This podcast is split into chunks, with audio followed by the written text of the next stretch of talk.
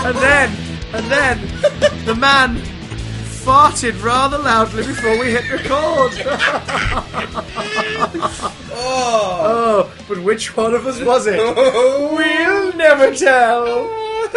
oh, Matthew. Um, Christopher, hello. it's good to be back in the same room as you again. It is, darling. by very June good. Gar- It's good to be back in a country whose weather has decided what it's doing for Yes, once, which is yes. nice.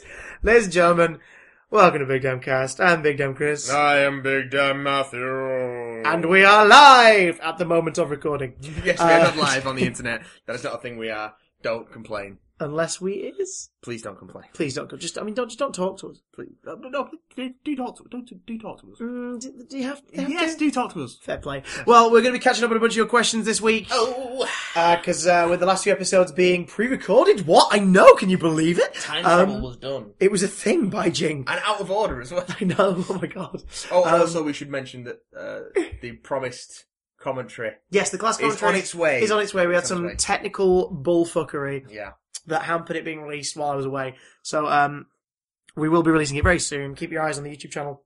Some bonus class murder. Ah. homework. But Uh, also this week, uh, we're going to be talking Wonder Woman trailer. We're going to Yeah. be talking about Captain Underpants. We're going to be talking about Mindhorn. Uh, we're going to be Mindhorn. touching on American Gods, uh, touching them right up. Um, what else we got? We're going to be looking at early film releases. Yeah, we've got Um, possible things happening in in uh, the land of in the media. land of superheroes and media, and and uh, there's been some switch arounds of release dates, which have led to some new openings and things maybe Giggity. being announced. uh, DC Um, News. DC News. Uh, Uh, we're also going to be talking a little bit about what we what well you haven't seen it yet, and I've not seen all of it, so what we maybe uh, our early impressions of Iron Fist are. Yeah, I'm. I'm um, more than. I'm more than willing for you to, to load it onto me. I'm, Yeah. I'm not in a hurry to watch right now, but uh, for those of you who've already been watching it, maybe finished it, I think it's fair that you you dive in. Yeah. Take take Yeah, the yeah. safety gloves off and dissect Is it the first seven episodes. I You've think seen? I'm seven in. Yeah, Oh, it's like the press. I can't even remember. We're just after release. Can't um, remember. So yeah, Hey. so we're talking Iron Fist, and we're also, like I said, answering a shit ton of your questions. yeah, shit. So what the piss are we waiting for, bitch? well, tits? let's get into the old. I'm sorry, I'm sorry. Sugar tits. That's very nice of you. Um, let's let's get into the old DC movie catch up. Oh, The old clusterfuck. Oh, who's directing what? Is anyone directing anything? Who's to know anymore? No one's directing anything. Every Um, film's been cancelled, and yet sequels have been commissioned. So here's what's happening. Aquaman's made by James Wan, who's probably crying in a cupboard. Just no. Why are they making me do this? Um. So A needle pulling Wonder Woman- thread. Wonder Woman. Sorry, I've had a kids' TV filter on for several weeks. It's nice to it's nice to Wonder take it Woman off. trailer dropped. like my The origin trailer, like my boner. um, which seems to imply that Diana is some kind of special person amongst even amongst the Amazons, but for s- for some reason it has to be kept a secret from her. But she has, Yeah, to, be, she's- she has to be trained harder than any other Amazon. But also But she must never protected. know. Yeah, bit of a contradiction. Don't understand. Um, also, there's some interesting looking visuals, but then also there's that weird moment where they cut from the trailer music and into the Wonder Woman theme that Hans Zimmer wrote for Batman vs Superman. It's it's such a jarring change. It gave me fucking whiplash. like Jesus Christ. J.K. Simmons came in Um, and basically yelled at you until the trailer made you feel Yeah, things. pretty much. Um, but yeah, I'm I'm cautiously optimistic for that film. I hope it's decent and watchable. I think our, our our unofficial catchphrase is um, "I never, I never want to not like a film." Yes, but I, I, I have no enthusiasm I really, anymore really for this. Want to like Wonder Woman, so I'm hoping it's good. Y- You're, um, you're a positive old soul, Beijing. You're you're a, you're a hope-filled bag of dreams. I'm a bastion of positivity and optimism. Um, what a lovely word, but there's- bastion. There's, not so much, um, so much optimism in the old DC film stable. Um, Batman has been delayed, um, Mhm. which we already knew. Apparently, Matt Reeves is pushing for a full rewrite. Oh, good to lord. the point where Joe Manganiello has come, has come out and said, I "I don't, don't, even know if I'm know. Deathstroke. Yeah, I, saw don't know that. if I'm in this anymore." I think Um, I'm I- me mayhap be Deathstroke? Question mark. The, the Flash is still floundering, um, and now Aquaman has been pushed back Oh. just a couple of months to December of that year Say- because the Star Wars slot has not been filled for that. It's not. It's not happening there now. As of yet, As of or yet. or Marvel, Marvel or Disney have gone.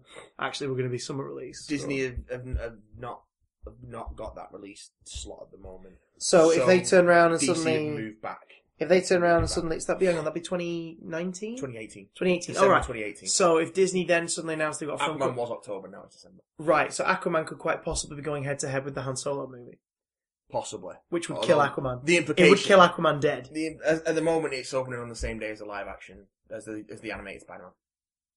That's it's going to kill Spider-Man. Yeah, Animated it's gonna kill Spider-Man Spider-Man. won't do. It- Then again, though, Then again, you turn to kids and you go, Maybe. "Hey, kids, what do you want to watch? Scary pirate tomahawk throwing drunken man, or Spider-Man? They'll- they'll probably the first say- black Spider-Man in a motion picture as they'll, well." they'll probably say Scary Tomahawk Knowing Drunken. I really hope Aquaman. Miles Morales beats Aquaman Um, there, just So do I. Um, because that would be cool.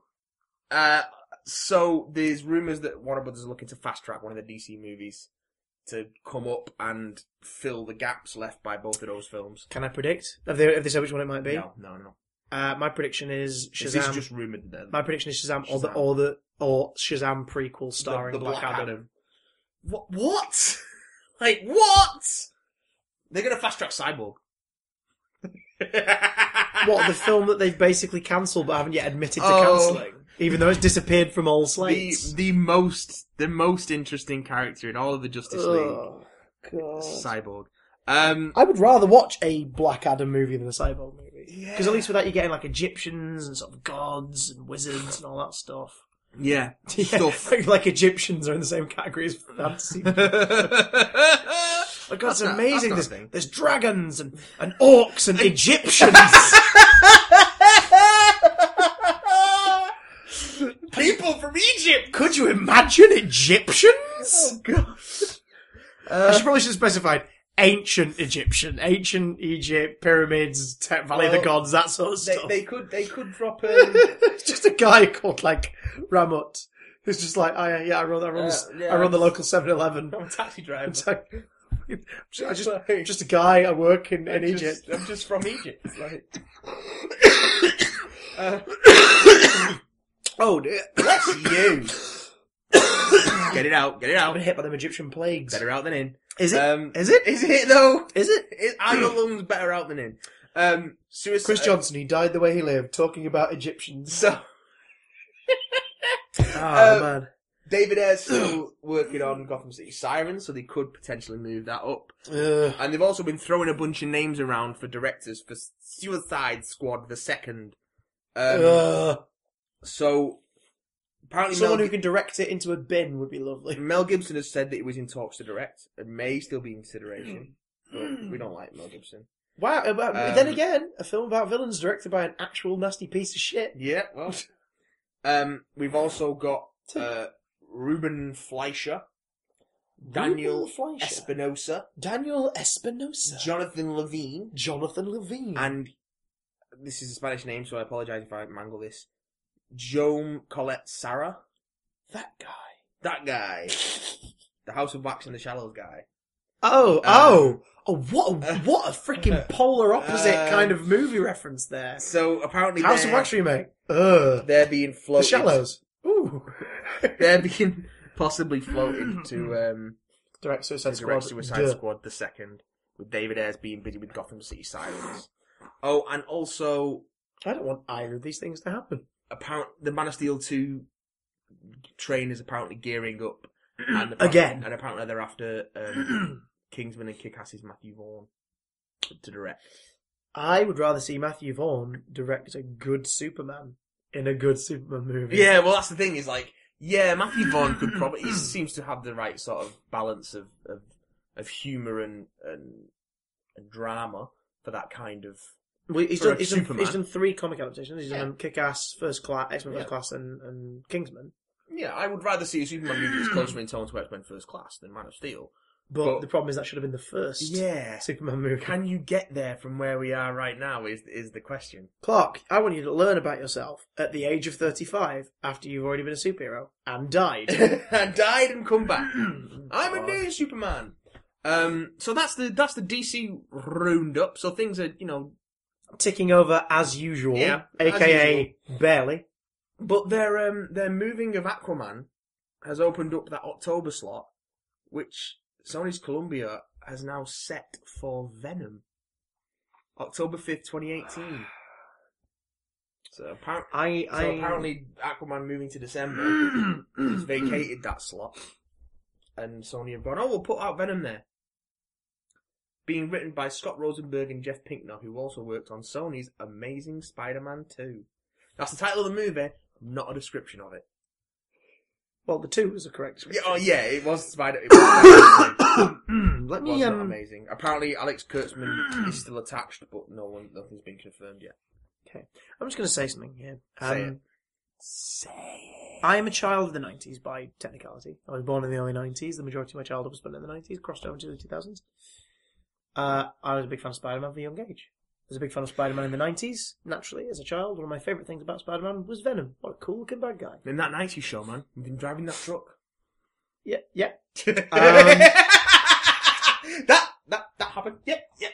Voiced by Hank Azaria We in the don't like to TV talk show. about it. Decent job. Half blue, half red outlining, suggesting that there was more to come. Carnage eventually happened. For some reason, it's part of a Doctor Strange block. No idea why. but Venom was cool.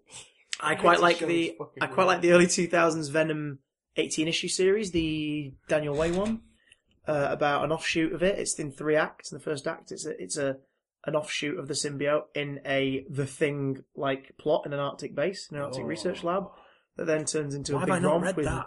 I'm gonna. I'll lend it to you if you want. It's amazing. Like I've got the I've got the the, the massive trade upstairs of it all. It's pretty great. It's really cool. Um, really nicely done. I like the work Clayton Crane did on Venom versus Carnage. Uh, I enjoy the direction Venom took uh, as Flash Thompson in recent years. I liked that. I've not followed on from him beyond him joining with the Guardians. I, I've not looked into it beyond that really. Becoming Venom Space Knight. Space Knight. But you know, at the same time, like interesting angles. I like I like the diversion with Matt Gargan during the Dark Reign and Norman Osborn's version of the Avengers. Sinister Spider-Man. I enjoyed the mid Marvel um, Knight Spider-Man uh, thing that Mark Miller did, where he was sold off the goo. The, the symbiote was sold off to a mobster's son to try and create legacy, I'm and it leaves his body midway through a leap. It says, "Angelos, you just don't have enough venom," and it just leaves him, and he plummets to his death. You can do some really interesting, interesting things with this character, both visually, storytelling wise. Dark mirror to your hero, which is always nice. Spider-Man hadn't really had a direct dark mirror before. I am seeing till a this common character. theme in all these things. Like, Yeah. uh, one one element that keeps recurring that may be absent from the possible movie version. True. I mean, we'll touch on that in a second. Uh, but I just I, I, I, basically I grew up with this character. I love him. I, c- Yeah. I can draw him like in my sleep. I, I've drawn him that much that he's one of the few things I can, from memory, just like bash out really well. I've enjoyed his tales. I've owned several Venom action figures over the years. Well, they're more tentacles and tails, really. aren't they? LOL.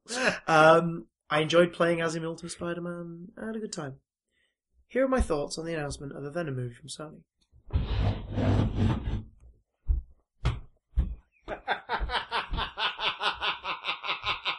Leave him alone!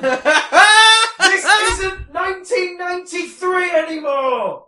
Let Venom die!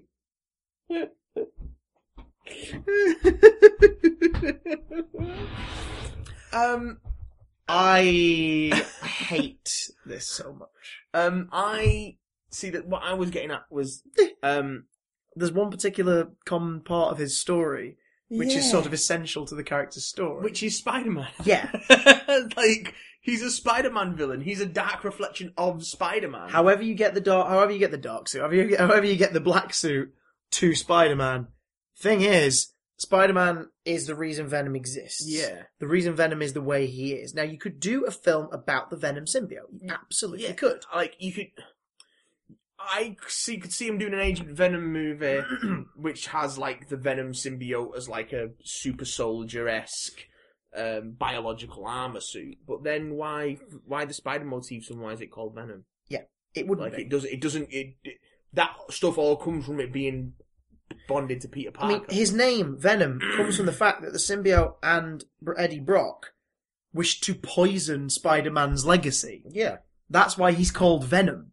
He's like, I'm going to poison everything you stand for. I am going to destroy it from the inside out because you betrayed me and you betrayed me, and the two of us are going to burrow into your life and burn it up from the inside. That was why he was called Venom. Venom. This is a movie that is going to stand alone. It's not going to be part of the MCU. If anything, if it's going to exist in any continuity, it's apparently going to exist in the Amazing Spider-Man continuity. but it'll probably be its own thing. I know briefly they were touching on Venom being a horror movie, but again, doesn't work unless Spider-Man is tied into it somehow. I also don't want them to do Venom as a Spider-Man villain in a movie ever, because there are so many more exciting things that you could do. Plus, Venom should always come later in Spidey's life. Ultimate Spidey, the, the comic found a way to make it come early that didn't feel forced, and it was one story arc, and then it was gone until 50 Yeah. odd issues later when they touch on old Carnage, Gwen Stacy, symbiote stuff. And then Venom doesn't come back till like issue 113. Like they take their sweet ass time getting to it. Yeah. Um, I don't want Tom Holland's Spider-Man, Kid Spider-Man, to deal with Venom. I want him to fight the Vulture. I want him to fight Craven the Hunter. I want to I want Doctor Octopus, the Kingpin. Like I want Green Goblin. I want, these are the baddies I want to see him face off against. Tom Holland and Vincent D'Onofrio doing that scene from Ultimate Spider-Man where Spidey reads all the fat jokes out to the king. I've got something else I want to say. Could to you. It's so ima- important. I could wrote you it down. Imagine that. You are so fat. when you cut yourself shaving, marshmallow fluff comes out. Just like D'Onofrio's fist, No. just like Okay, tough not crowd. knowing how to deal Um, with that. You are so fat that your high school yearbook photo was taken from a helicopter. ah, I see, no reaction. Uh, you are so fat that when you get on the scale, it reads one at a time, please. When I first read that scene, I was sat in my bedroom at my mum and dad, at my mum and stepdad's house, pissing myself with It's so laughter. good. It's That has so never good. left me. That scene to see Tom Holland and D'Ono- and D'Onofrio perform that would be amazing. But no, we're getting a Venom movie But instead. we're getting a Venom movie from Sony because Sony are Sony hates Sony are us. Sony, and Sony is stupid.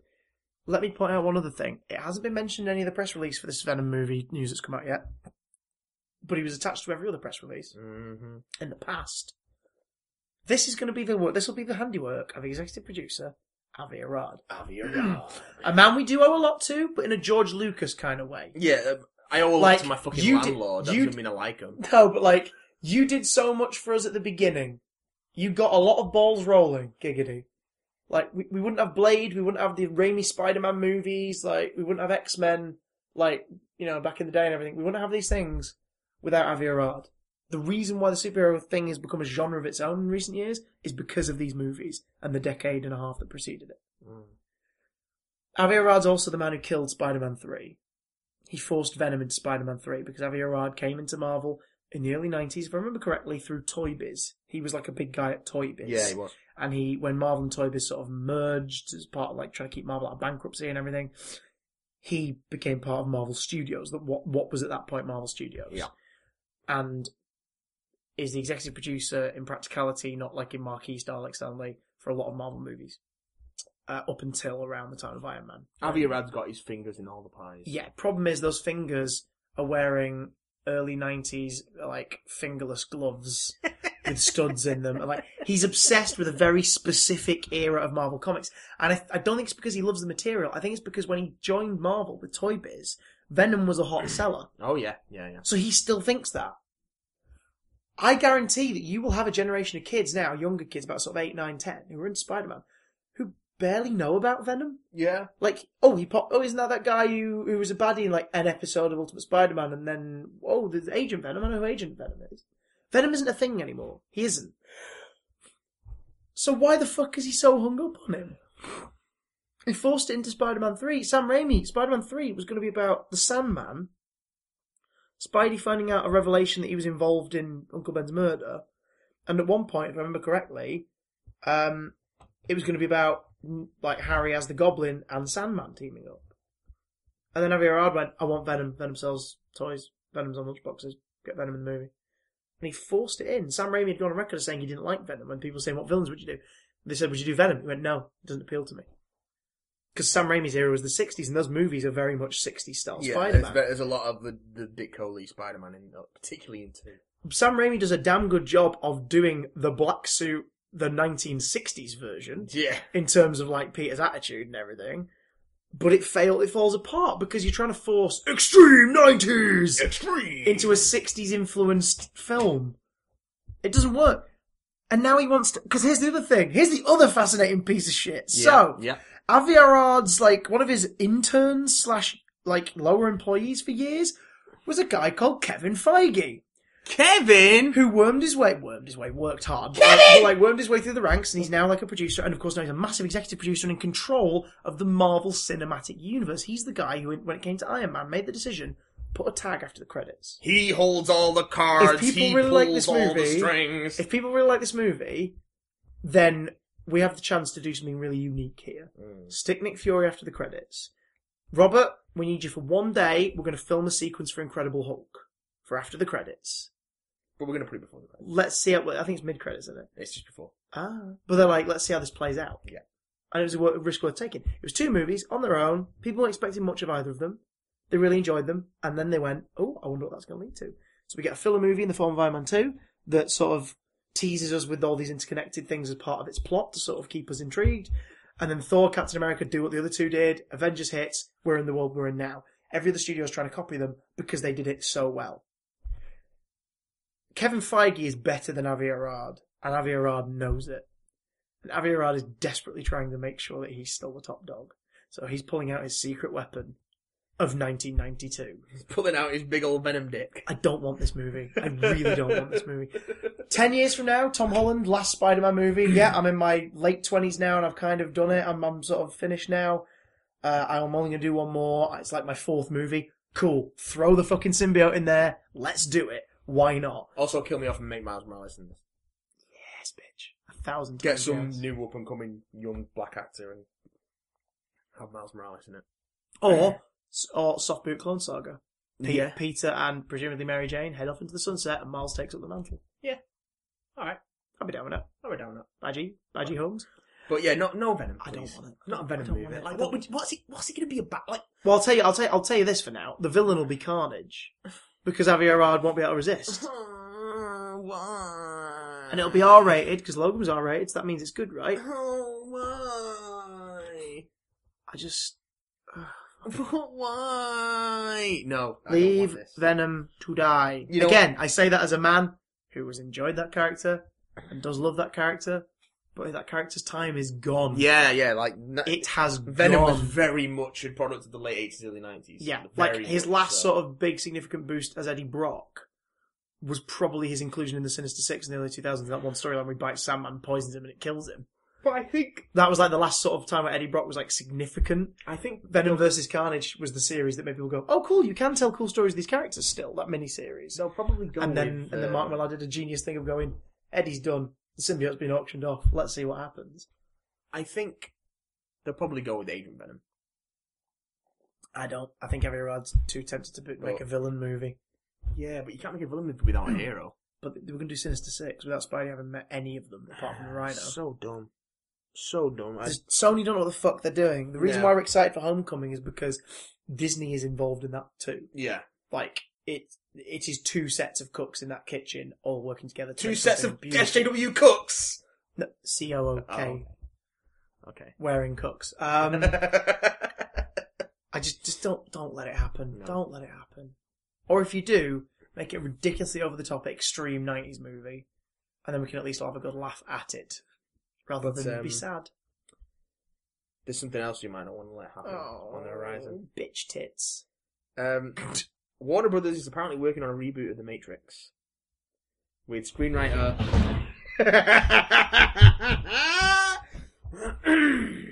One and done, guys. He did some interesting animations, but it's kind of done.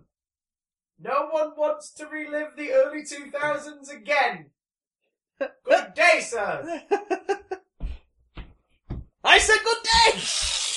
Um, screenwriter. I thought you Zach- were going to go more Tootsie on your delivery. Screenwriter Zach Penn of Avengers and X Men The Last Stand reportedly in talks to write a treatment for the relaunched concept. Wait, Avengers? Are we talking the fucking Ray finds Uma Thurman movie? Uh, no, I'm thinking. 'Cause Avengers. Joss Whedon wrote Avengers. with that pen. Oh, well, there you go. There's Noel Fielding did luxury comedy. It was very evident very quickly that he needed Julian Uh, Yeah. Barrett. Um, Like, I I think. I, well, I think. Anyway, let me double check on that. Um, because if it's the '90s Avengers, then that just makes this story even more stupid and delicious. yeah, that's that's dumb. Um, but you did write X Men the last night. Hello, I have a weather machine and I'm Oh. dressed as a teddy bear for some reason. Ha ha! Aha. This is the start of my downfall in cinema. I'm also a horrible wife beating man. But they've also come out and said, "Oh, maybe it's not a reboot. Maybe it's, It's a continuation or a pre- whoa, whoa, whoa, Because whoa. Prequel is going to end with them not saving the day because they can't because that has yet to happen. Sequel is going to start with everyone going, but everyone's free. Well, The here's fuck? The thing. Here's the thing. Overnight, we just shepherded a billion humans back into a machine. I know Zach, Oh, Zach Penn did the um did the story for Avengers Assemble and also Incredible Hulk. So you know, Yeah, but Last Stand though, but then and co-wrote X Men Two, he's the Juggernaut, bitch. Behind Enemy Lines, some decent stuff. Last Action Hero, Oh damn it, he's winning me round. yeah. Um, he's done some alright stuff. He's all yeah. So yeah, He is the did he, it. he is the Noel Fielding of this bitch. Um, Next to next thing you know, Zach Penn will be he'll be writing Ju- um, freaking Great British Bake Off. original creators, writers, and directors Lana and Lily Wachowski are not involved. So basically, no. I mean, then again, look at But- the track record of it all. If we're looking at there are there are six main Matrix entries. There is the Matrix. There is the Um, Matrix. Matrix Reloaded. Matrix um, Re- uh, Revol- Revolution. Revolution.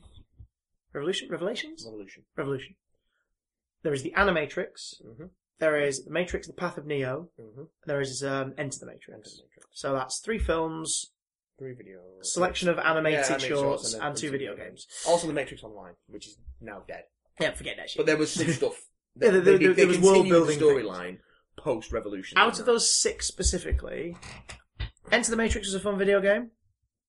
was it though? Yes, it was. Was it, because though? it's the first time you ever got to actually use a bullet timey sort of thing outside of Max Payne. But was it though? Yes, Okay. I don't. um, thi- I don't know if it was. yeah, I have it in that room. I played it. We are I- going to stream I it soon. played Then it. I played it. um, it's fun. Um, Ah. Animatrix is pretty freaking great.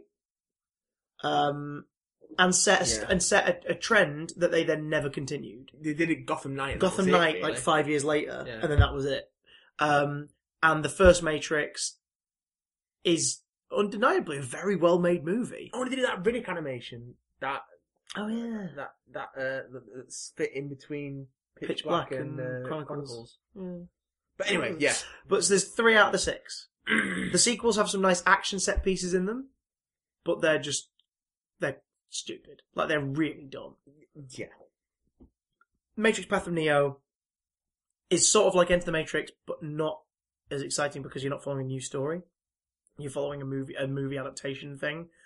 Until the ending, where the Wachowskis appear as little block characters and say, the ending of this movie is a little more sort of low key than a video game would allow, so we're going to change the ending for the video game. Enjoy. And in the video game, Agent Smith merges with a load of vehicles and creates a giant mech, mech and you fight a giant mech. But they Alright, appe- they appear in in the ga- the game just before the last level to basically go, yeah, we, we the ending of this movie would not make for a good video game, so here's a video gamey ending. Enjoy. But it's not. What I'm basically saying is three out of six. Fifty percent of the content has been pretty decent, Yeah. and even that's debatable. I suppose. Yeah. Yeah. Um. That first Matrix movie is the only thing that I feel comfortable going. This is excellent. So the Wachowskis aren't necessarily the formula that makes it work. No. But- However, their lives have changed a lot since then. It'd be Yeah. interesting to see where now, as directors, they would go with it. Oh, we watched Jupiter Ascending. Don't do it. It's quite fun. It's I- it's not good. It's it's really bad. Take a shot every time Eddie Redmayne's trying to force a shit out. But it is so it's so wonderfully silly.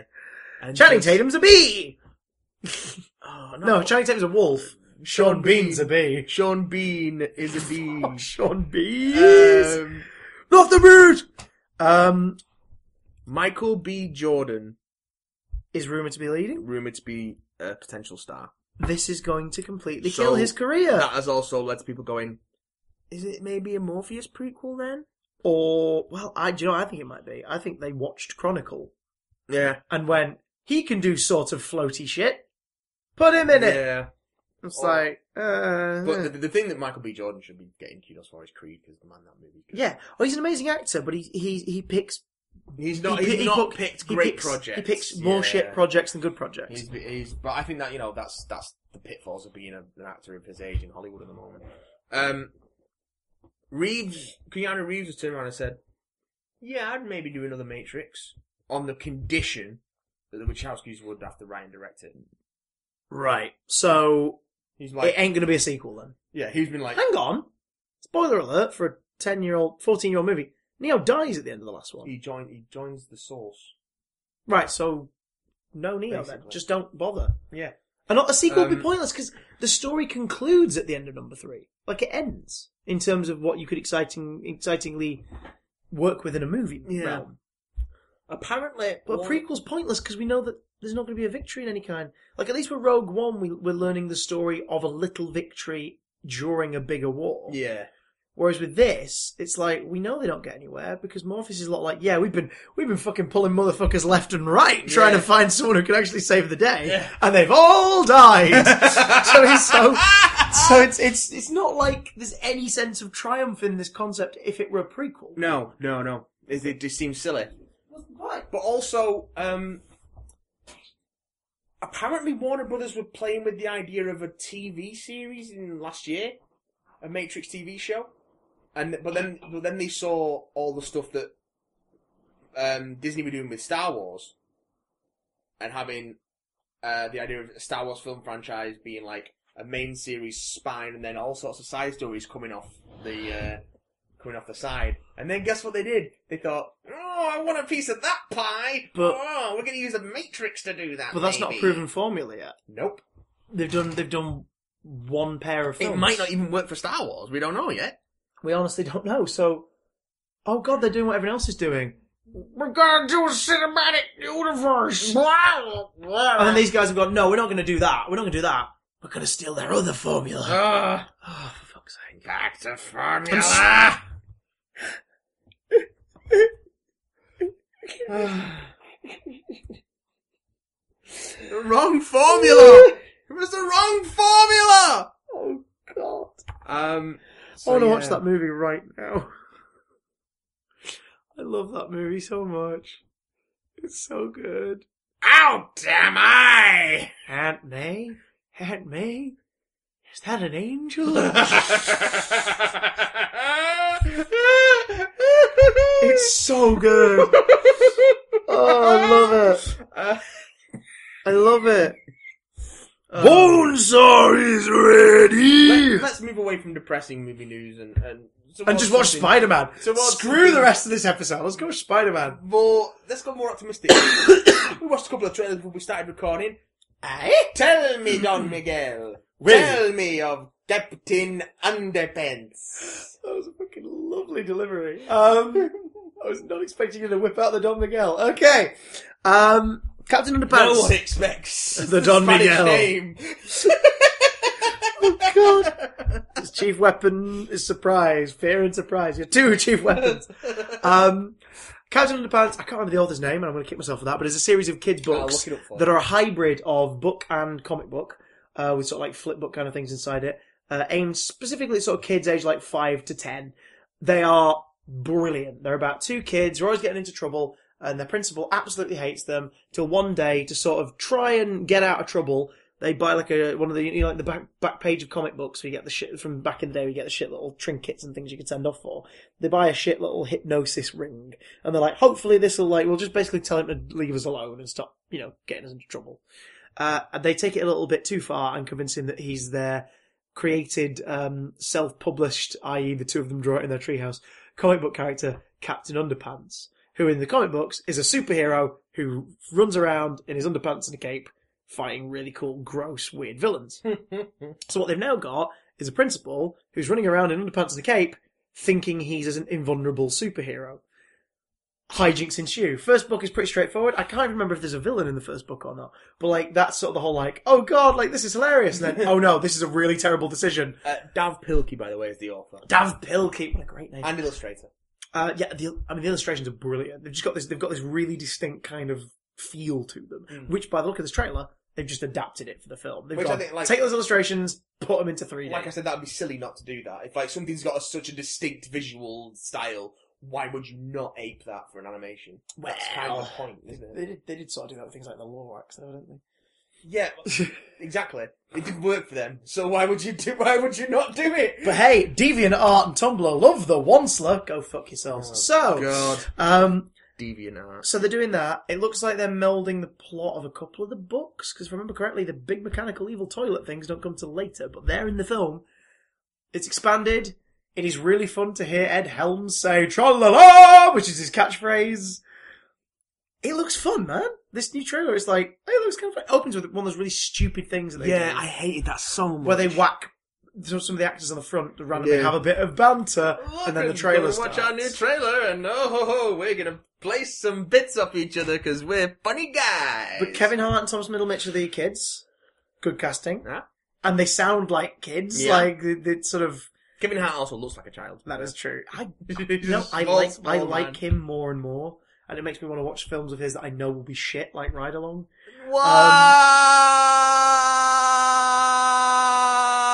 Why? Because Kevin Hart. Um, last year I watched Central Intelligence. I've, go on, let's give it a try. that and did I, look pretty good though. Also, The Rock. it was fun. Wait till it's on Netflix. Don't bother buying it. But yeah, Ah, it was fun. Um, uh, really nice. Five out of five. Like decent comedy fun. Nice. Um, But yeah, I like that's nice. Ed Helms is Captain Underpants. Cool. Okay. do like a bit of Awesome. Ed Helms. Um, don't know much else about the cast, but I, I mean, I'm not a DreamWorks movie guy. No, no, I'm a- no. I, I like they, they've got this whole No. thing of, of like this attitude that says we're better than everyone else, which is really weird. Yeah, you're not better than everyone else. You fucking made Shrek. Well, that was, and I know we will one day we'll Don't- do an episode Don't give on me this. this bullshit. No, I, I will Don't agree. give I me will this agree. Shrek has ever been good bullshit. I will it's never agree, been I good. will agree. Shrek, as its own film, isn't amazing. As a statement at the time, and as one company trying to say there are other ways to tell animated stories, Yeah, badly. I will give no, but I will give it props for that. But then I've learnt more about the history and about the fact Shrek in itself isn't parodying fairy tale. It was made as a direct fuck you to Disney and the people that they used to work with before they became DreamWorks. Like it's really sort of this is really horrible. I think Shrek Two is a damn good movie. You're, you're insane. No, it's Shrek Two is a damn good movie. You're literally insane. It's one of those few instances where the sequel is better than the original. We're gonna watch Shrek 2. Everything else has come out of I've this a seen pile of Shrek shit. 2, I don't want to watch that. Everything one. else that's come out of DreamWorks since I've never really. I, I liked How to Train Your Dragon, but that was more to do with. That was pretty good. is it Cressida Carroll who wrote those books? Yeah, yeah. Like it's because they they they adapted the I really books liked How to Train Your decently, Dragon, and yeah. that works. I've still not seen number two, but I've heard good things. Puss in Boots is fine. I had a laugh with Puss in Boots. Um, No, it's, a, it's a movie-length version of a joke from Shrek that didn't work in yeah, Shrek. but the whole setting and the Zoroest kind of thing works in its favour. Fucking mad. Um, however, um, there's this slew of shit that they're like over the hedge and shark's tail and all this, but it was just like, look at the big, look at the names we've got in this movie. and the DreamWorks smirk on the poster. yeah, oh god, it's fucking awful. But like things like Megamind, interesting concept, and so in this case again, it's another book adaptation. I'm open to this. I hope it surprises me. I really do. Um, other trailers. We touched on it already, but let's.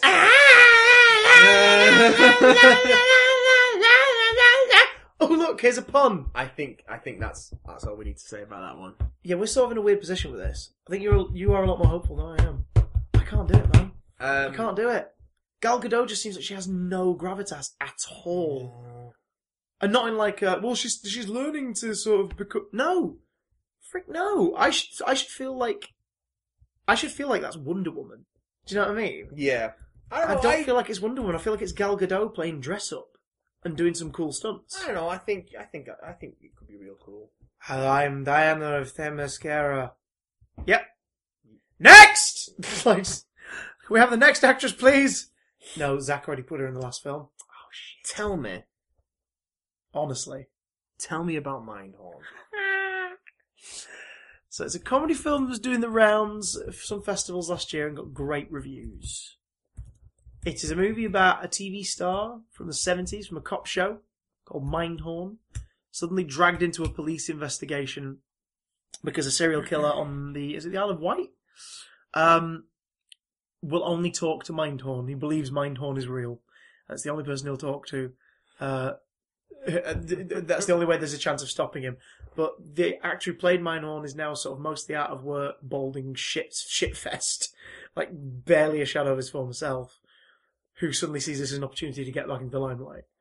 The reason why I was excited about this movie is it's Baby Cow production. They always tend to make good stuff for TV, so I'm interested to see what they're going to do within the film. Because I think the last film Baby Cow did, if I'm, I might be wrong, but I think the last big film they did was Alan, Alan Partridge, Alpha Papa. Which I, I've not seen, but I hear great things It's about. great. It had no business being as good as it was. How dare you? no, no, like you filthy little upstart. Well, it's a sitcom to movie adaptation, which never works. No. Even for the best material, it never works. And Alpha Papa worked really well. Um, but the biggest draw for me on this is it's the return of Julian Barrett. And for those who don't know, he's been out of he's been out of any spotlight for about seven or eight years. Um, He's always mostly been doing my spotlight. voiceover, m- dirty bastard. Always doing. Is that what you call it? My heartlight. Oh right, and your bum. Uh, as far as I'm aware, he was he was for several, for several years being dad because him and his him and his wife uh, Julie Davis have twins. Yeah. so he was being dad. Um, As you do, as you should. occasionally popping out to voiceover, talk, being talking cats on adverts, things like that, writing here and there, popping up in things here and there. Popping. But the majority of the world knows Julian Barrett as Howard Moon from The Mighty Boosh Yeah. and as the man behind a big portion of why the Boosh works. Because the music's his, loads of the characters are his, him and Noel Fielding collaborate really well together. Yep. I adore Julian Barrett. So when I heard about this film doing the round at festivals, I was like, oh my god, Julian Barrett, yay. and it did well enough that they're giving it a release. It's coming out in like two months. It's getting a UK cinema release. I'm just saying this, guys. It's not this simple. It's not this cut and dry. But if you want to drag Noel Fielding out of Bake Off, and you want, and you want, have the Channel 4 quagmire, and if you want any And you chance of should. everyone should. Um, if you want any chance of maybe seeing, maybe seeing the Boosh, do something again as the Boosh, because it never ended. It never had an end. It just kind of stopped, stopped, and then they did some gigs at one point, and that was it. If you want to see it again, go watch Mindhorn when it comes out. Make this little movie that's probably not going to make a lot of money make more money than they were expecting. the little movie that maybe could. The trailer's fun. Yeah, it looks really, it looks really fun. it looks well shot, and and and and the idea of like the old detective show, like he's got an eye patch with an augmented cybernetic eye that can tell the truth, You can see the can truth. see truth. Just like I think the catchphrase of the movie is "It's truth time." Um, if you can, i- if you want anything Bushy ever again, or at least just want more Julian Barrett on your TV, go and watch Mindhorn. Bonus: Simon Farnaby's in it Oh well, with there a we Daft go. accent, which is a winner as far as I'm Yeah, concerned. That's true. And Steve Coogan, because it's his production company, so of course he's found a way in. Oh yeah, And Russell Tovey's the serial killer. get Coogan in there. So there you go. If you're a fan of any of those things, go and watch the film. I'm, I'm, I'm, I like all those things. I like most things. And coming to Amazon later this year, All over its face, neck, and chest. Neil Gaiman's Nightmare man. in Silver. No, oh shit, no, no, no, no, no, no, not that! It's already on Netflix. Um, Oh. Neil Gaiman's American Gods. Yes, bitch. Tell me, sir. Tell me stories, El Diabnitz. So American Gods is the tell me tale, bitch tits. is the story of uh, one Shadow Moon, who's released early from uh, slightly early, a couple of days early from prison, It Oh, uh, was only two days away from retirement. as his wife has died in a car accident. Oh shit, I now feel bad for Joker. Um, he then About this fictional character. he then finds himself uh, caught up in the employ of the mysterious Mister Wednesday, who reveals to him a world of gods um, forgotten and hidden amongst America. Uh, and there's a war coming on the horizon with the new gods. uh, the things that because gods are based on belief and worship and The worship and belief in these gods are people kind don't- of yeah the, the worship in the old gods as as as, uh, dissipated. dissipated, and the new gods like technology and the media have uh, have cropped up more powerful. Um, so he's employed by Mister Wednesday as part of preparations for this war. Um, and yeah, that's got, it's difficult to say too much more about it without getting into spoilery stuff because there's some interesting twists that actually come pretty early on in the in the book. Um, as far as we know, is the TV show pretty much straight up adapting from what The I source saw material. in that trailer, that it it looks like it's gonna- they're aiming for a pretty straight up adaptation, which is good because that book's fucking great. it's really fucking good, um, and it could go some real exciting places. So yeah, I'm I'm I'm up for that. the visuals from that trailer alone? Because I've, I've not read the book, that I'm going off of just what I saw in that. It's, well, I think the word I kept using when we watched it was it's lovely. Like, it just- looks lovely. gorgeous. I don't mean that in like a yay, it's all pleasant. I mean in a God, that is lush. yeah, Like the colours and Yeah. everything, it just looks. it's on Stars in the US. It's going to be on Amazon over here, I believe. Yeah, so we, we'll be getting it. Uh, so it's not like a preacher kind of deal where it's Yeah, like I we're, think we're so, getting it yeah, yeah. um, one way. Mate, I just. ah. It, it yeah. I, I I do like what I've read of Neil Gaiman. I've not read a lot. I I like the way he thinks, and I like him as a person.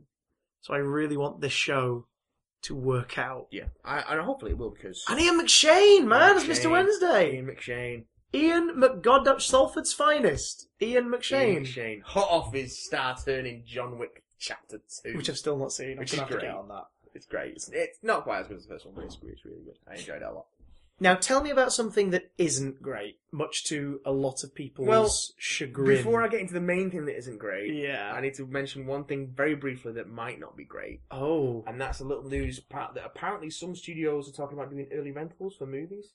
Huh. Like, so apparently Warner Brothers and 20th Century Fox are among a group of studios working on deals to make digital rentals available to home viewers as early as 30 days after the movie premieres in theatres. The films will be reportedly offered at a $30 per rental price point. Okay, Price designed to compensate for lost revenue from theatregoers without leaving many viewers. that is without it. leaving many viewers Yeah. Hmm. priced out of re- of, of, a, of a rental. That's it. That sums it up perfectly.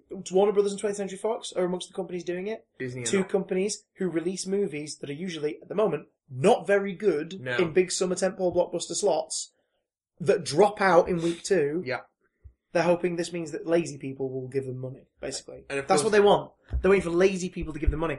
Oh, I don't want to go out and see it, but it'll be on it'll be on it'll be on iTunes next week, so I'll Yeah. rent it. No. Now I'm all for early digital rental. $30. So over here, we're talking like twenty six pounds. More than, no, the dollar's stronger than the pound at the moment. Oh god, I've forgotten about that. Thanks, Brexit. Um, so We're political. talking about 35. it's killing me. oh, that's literally killing me. I found at least, at oh my least, god. Mm. uh, at, at least one major studio, which is Disney, uh, are not taking part in the negotiations because they're not keen on shortening the theatrical release window. I agree. Probably because that's where they make so, they made record ticket sales last year at the box office. Disney I mean, like seven billion or something in tickets. But not even just that. Part of the magic of cinema is going to see a film. I think I'm. I'm There is something you'll lose if that experience becomes like an option rather than the way.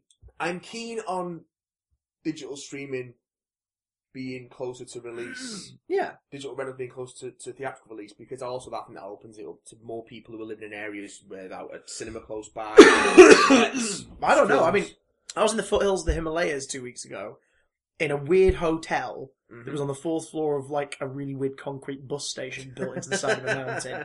The low floor was a bus station. Floor above that was a sort of supermarket. And somewhere on the fifth or sixth floor was a small multiplex of three screens that were showing Logan in English and Hindi. So cinema, ci- no, no. But what I'm saying is like cinema can get to some weird places.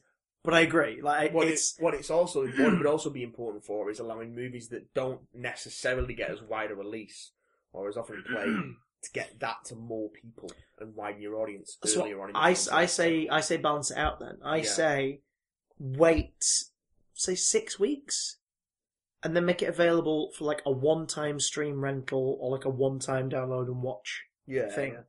Um, but still make it an exclusive. You are watching this once because otherwise this could kill home video based Well- on based on where they take it. Home video's already dying off anyway. It is, but there's still this nice monopoly of like Apple TV is sort of where the majority of people are now watching their films and storing their films. Yeah. Those who don't have Apple TV, like myself, are still preferring to grab I, I, the Blu-ray. yeah, as what's, opposed to the what's digital holding me off download. on going fully digital with video is it's not so much that I like having physical media. I'm, I'm kind of ambivalent to a lot of physical media, especially because I'm because I live in quite a, a relatively small uh, apartment. So um, when I move to a to a larger house, that might that might change. I might be able to enjoy that more. But for the moment, I just don't have space.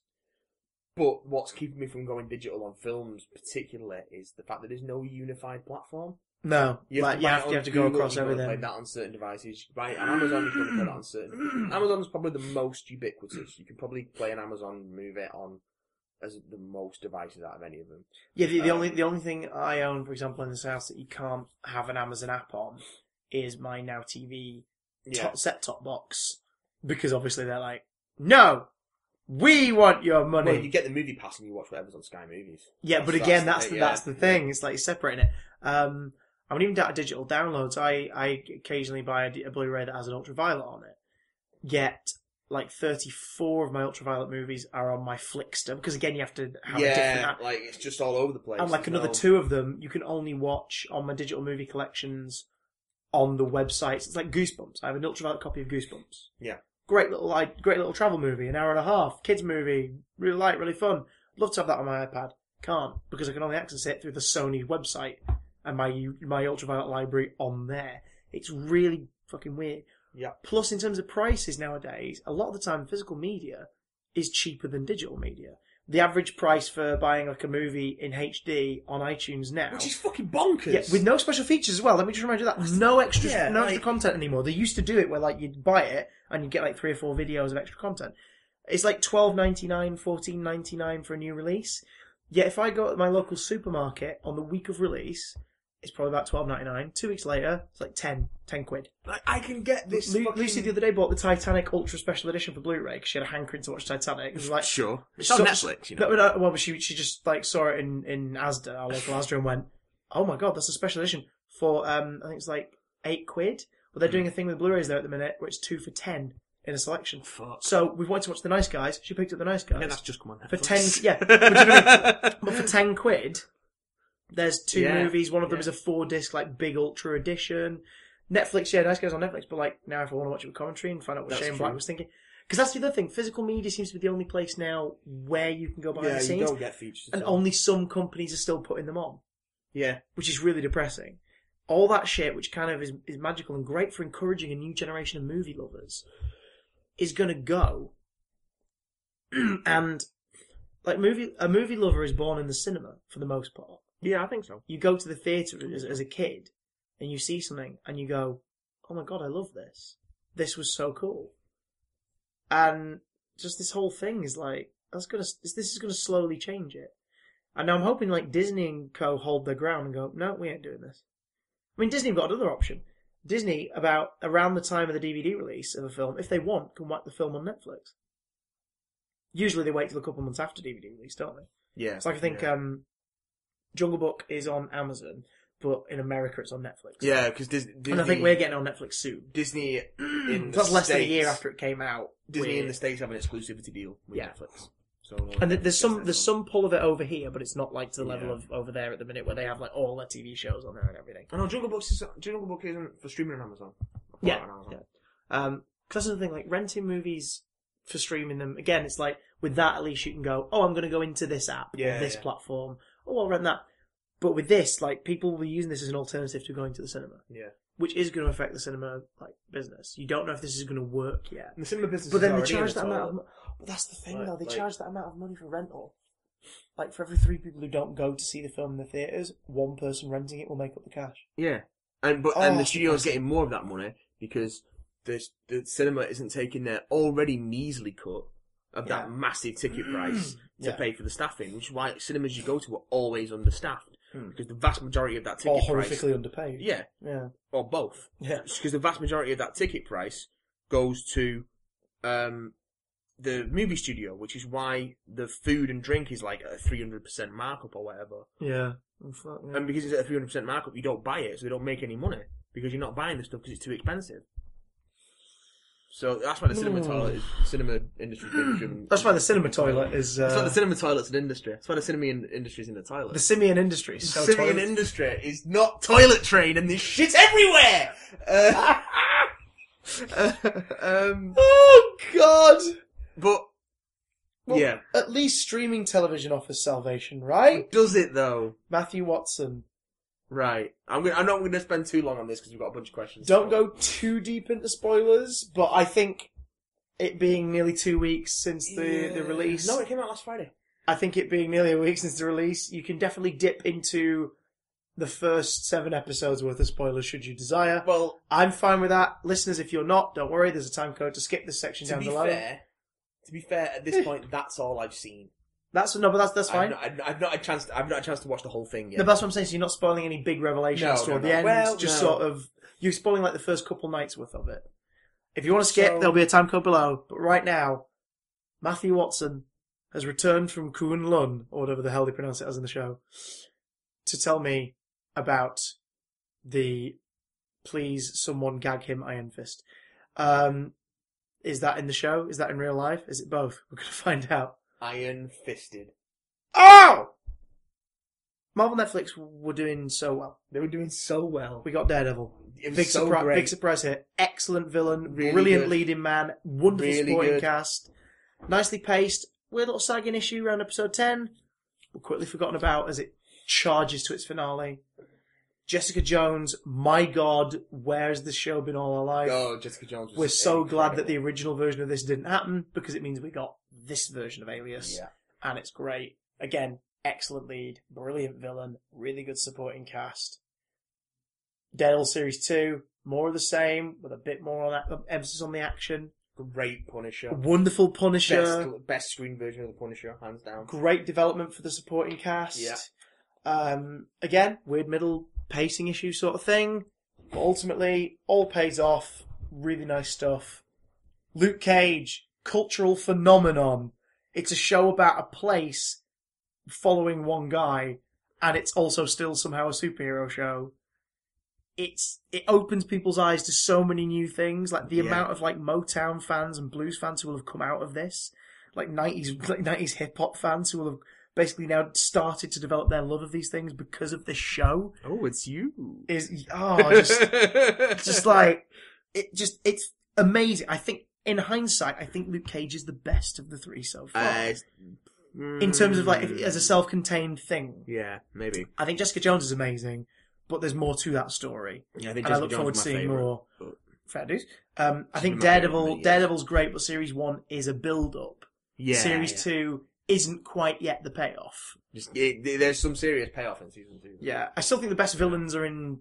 I like I like Cottonmouth and um, what's his name Diamondback, but Kingpin and um Purple Man. and yeah and and, and Kilgrave Yeah, are still the better villains so far. yeah. But all Too right. what I'm basically getting at is the final defender has arrived. So it's going to be a kung fu show starring Iron Fist, Danny Rand, plane crash, raised by monks, taught martial arts, becomes one of them, comes back, has to prove to everyone he's still alive, fights crime. There's your basic premise.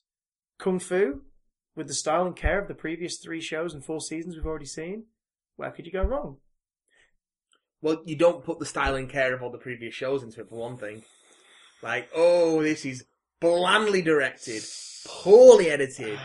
It's we've we've talked about problems before that the Netflix shows have had with a little bit of sag structurally. This has no pacing whatsoever. It just it doesn't seem to be going anywhere. It's spending way too much time on plots that I do not care about. Um, there's all this because there's all this stuff with Danny trying to get the company back from the Meachums who took it over after his fa- his his him and his family went missing, presumed dead. Um, and of course his parents are dead.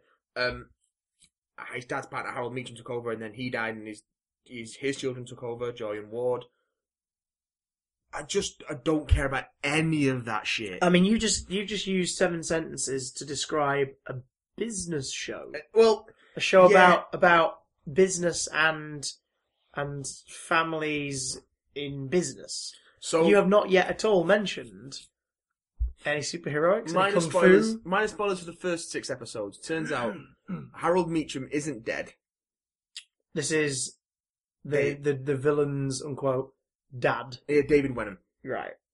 Okay, Um, he's in hiding, running the running Rand Corporation through his son, who's the only Right. person, the only other person who knows he's alive, because he made a deal with the Hand.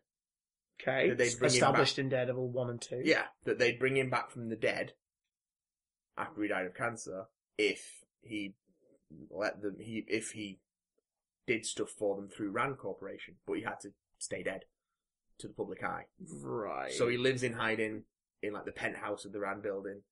okay. um, and is and he's you know, in contact in contact with Ward, and he runs Rand through Ward basically. Hmm. Um, okay. so then Iron Fist turns up, and he's, he's uh, so he has to try and get to Uh, everyone. You have yet to mention any superhero esque stuff. oh yeah, so this is so very telling right now. so he he he has to convince people that he's Danny Rand, and no one believes that he's Danny Rand. So they put him in a they put him in a mental institution, and he's all like, and then they finally start to believe that he's Danny Rand, and he's like, and then he starts saying, "Oh, and I'm the Iron Fist, and I can focus my chi into my hand." And the doctor's like, "Well, now I have to keep you in because." You've just told me this story about magical monks in the city that only appears every 15 years and you can do Iron Fist things, but you can't show it to me, so now I have to keep you in because now I think you're schizophrenic. And then he gets beaten up, and then he goes, "I just like, iron fist his way out of the of the, the institution." what episode? That's episode. I can't remember. It's early. It doesn't last as long as you think it's going to last. They Okay. don't stretch it out. I was worried they were going to stretch that out for like half the season. And it's Talking only, about like, an maybe episode or two. First two, Just like this is like the three. first two three episodes. It takes that long to get to him having a fight Well, then, slash like, the thi- using his powers. Then after that, he's like, "Oh, I need to. They need to." Then like, "Oh, we're going to take you to court." Then and it's like, "Oh well." I'm well, gonna because he find beat out." people up in a mental institution. No, because they don't. Because he they think it's they like you're not Danny. You're trying to convince us you're Danny so you can take your company back. But then he convinces them that he is Danny. But then, so then they offer him a thing, offer him like a settlement for like way less than he's than he than he's owed, and then um in uh oh Christ! But then he so then he goes to Jaren Hogarth from um Jessica, Jessica Jones, Carry On Moss, who, who yeah who used to intern who is at also Rand. very available for a Matrix Yes, reboot. yes. Uh, she used to intern at Rand, and um, so they go way back. And she's like, "I'll help you fight your corner, and you know, if you give me, give my firm, keep my firm on permanent retainer if you win." I just don't care. I don't care. This Don't sounds like care. this sounds like a less exciting version of Suits. And also, That's Colin, all this sounds like. Colleen Wing's there, and she meets Danny in the park when he first arrives, and she's running a dojo, and she's got some stuff going on clearly, and then she tells off one of her students for fighting for money, and then she goes and fights for money and becomes like a cage fighting, underground cage fighting person, and then she starts helping Danny out, and there's attraction between them and sexual free son, and oh, she's training Claire Temple, and she turns up for a little bit, and someone gets injured, so they have to get Claire to, to fucking patch him up, and on the sly, and uh, I It sounds just like don't it care. sounds like I don't not care much about really any- happens. Not much is happening, no. But like the hand are vaguely threatening, and they're starting to bring heroin in through the city, and then the, the serpent symbol from the first of the Daredevil. Comes Madame back. Gao Madame Gao's in it. is she the main villain, D- I guess so far she's probably the main. or are they villain. going to pull Luke Cage and whip out a main villain in the last couple of Uh, episodes? well, I don't know. I don't know whether there's just not enough action in this show, and what action there is is really, really poorly done. There's one episode which is like a mini tournament where Danny has to fight three different fighters Hmm. so he can secure the release of a hostage from the hand from Madame Gao, and he fights like two. the- The only indication we've had of them bringing anything from the comics in this is that one of the people is Bride of Nine Spiders Right. which is never named as such. Um, okay. but you see her when she gets invited to the tournament. She's in a lab working on spiders, right. and the room number on the door is BS09. Oh no, B0S9. so No, B09S. Spider Man's She's inside number nine. Yes, she's Um, in number nine. Um, so what? yeah, but then that fight's Huh? terrible because she like she just poisons him and then tries to seduce him and then he kicks her What? and then- and I, it's just yeah. Sorry. What? And he keeps having trouble focusing his chi to do the Iron Fist thing. You mean so his he- journey, this series, is by the end of the series he'll be able to do the Iron Fist. No, he can do the Iron Fist, but he keeps like it's inconsistent, and it's like, and then he's like, "Well, show me," and people are like, "Well, show me the Iron Fist." And it's like, "Well, I can't. I'm, I'm full of all these psychiatric drugs." All right, show me the Iron Fist. Well, I can't. I just did it. It drains my chi. And it's just like The Finn, hell? Finn Jones is this. Oh, and it's kind of odd because I, I kind of sort of but not really know Finn Jones. I know him through people. I'm not, I'm not mates with him. or anything. I don't really You are not know. judging the man, you are judging the performance of Oh, Yes. this particular show. Uh, I don't. He's, he's not great in this. He's really not great in this. He's just like some like blonde entitled rich boy douchebag who's taken on a bunch of um like a bunch of Easternism spirit of Eastern spirituality, and it loo- looks like it's all from the back of like a fucking yoga book. He looks like some yoga douche, basically. Again, the promo But shots of it's- him just sort of it's- flexing and looking scrawny. It's like, what is And- this? I I can't tell whether the action that is in the show, whether the fights are just poorly shot or edited, and, or poorly choreographed or poorly performed, because it's just a bit. And, and they're having to Oh. just edit around that. I think there's or- one there's an article I saw which is like this fight is th- like 35 seconds long and has over 100 cuts. Christ. It's, it's ridiculous. It's not good at all. It looks cheap in a way that the other Netflix shows have not looked. Um, Jessica Henwick is great as Colleen Wing until the whole forced romance with Danny comes in, and it, I don't buy any of it, and it just it doesn't feel right for the character that she's playing at the start of the season. I don't. It just doesn't go anywhere worth. It's just it's just boring, man. And I've got to finish it so we can talk about it, and also because I'm hoping it might get better, and I kind of like Iron Fist, but I don't think we're gonna get a costume. They keep talking about Shaolo the Undying, but I will be fucking astonished if we see anything re- resembling a flashback to him fighting Shaolo the Undying. I, I've and been plunging his hands into his molten heart. I've been told that somewhere in the show is a flashback to another character wearing what looks like the Iron Fist costume we know. there has been some shots in an episode of it. You keep seeing um, the Thunderer, his, his sensei Right. from from Kunlun. Yeah. Um, And is he in And, like, like, the, having big, the big conversations collar with and a him. bandana and stuff? no, but he's or- in the robes with like which are like dark green with a yellow trim. So that'll be it then, Um, pretty much. That's, That'll be that's, it. that's the that's the that's the colours of, of the Kunlun monks. Is the is the I mean, green Luke, and yellow. Luke Cage did that in the way where it gave you that the glimpse of the old school costume with him coming out of the lab. but also but like from the Defenders press shots, we see that he's in like the new Avengers era yellow yeah, I mean, t-shirt. in the, in the so 2000s, Luke Cage hasn't really had a costume. He's always He's been sort of street a, he's, clothes. he's like a sort of a semi-color scheme. Yellow, Yeah. take, yellow is there somewhere. They'll go yellow now and again if they want to, like, take a link back to the original costume, but for the most part, he's just in, like, jeans and t-shirts or jeans. Whereas and Iron Fist has a very distinct costume that they are variants of. And it's been, it's been re- updated, in, like, the most recent Power Man and Iron Fist series, which I love and I've talked about on this Mm. podcast before, um, has him in, like, a tracksuit version of it. Yeah. Where it's, like, a tracksuit with the stripes down the side, like an Adidas tracksuit. And Yeah. It's, and it's, like, I think dark. I can't tell if it's, I can't tell if it's just the colouring, it looks black or dark purple. with the yellow iron fist and the yellow stripes down the side, and it looks fucking awesome. He's wearing like Reebok trainers and shit. Which makes he's sense, got- martial and he's artist. just got the mask. Like, that's great. That Like- works really like the well. bandana tied around his face, but yeah, Danny doesn't wear a mask yet in any of this shit. No costume, no. But he doesn't really do any superheroics. Like he just he.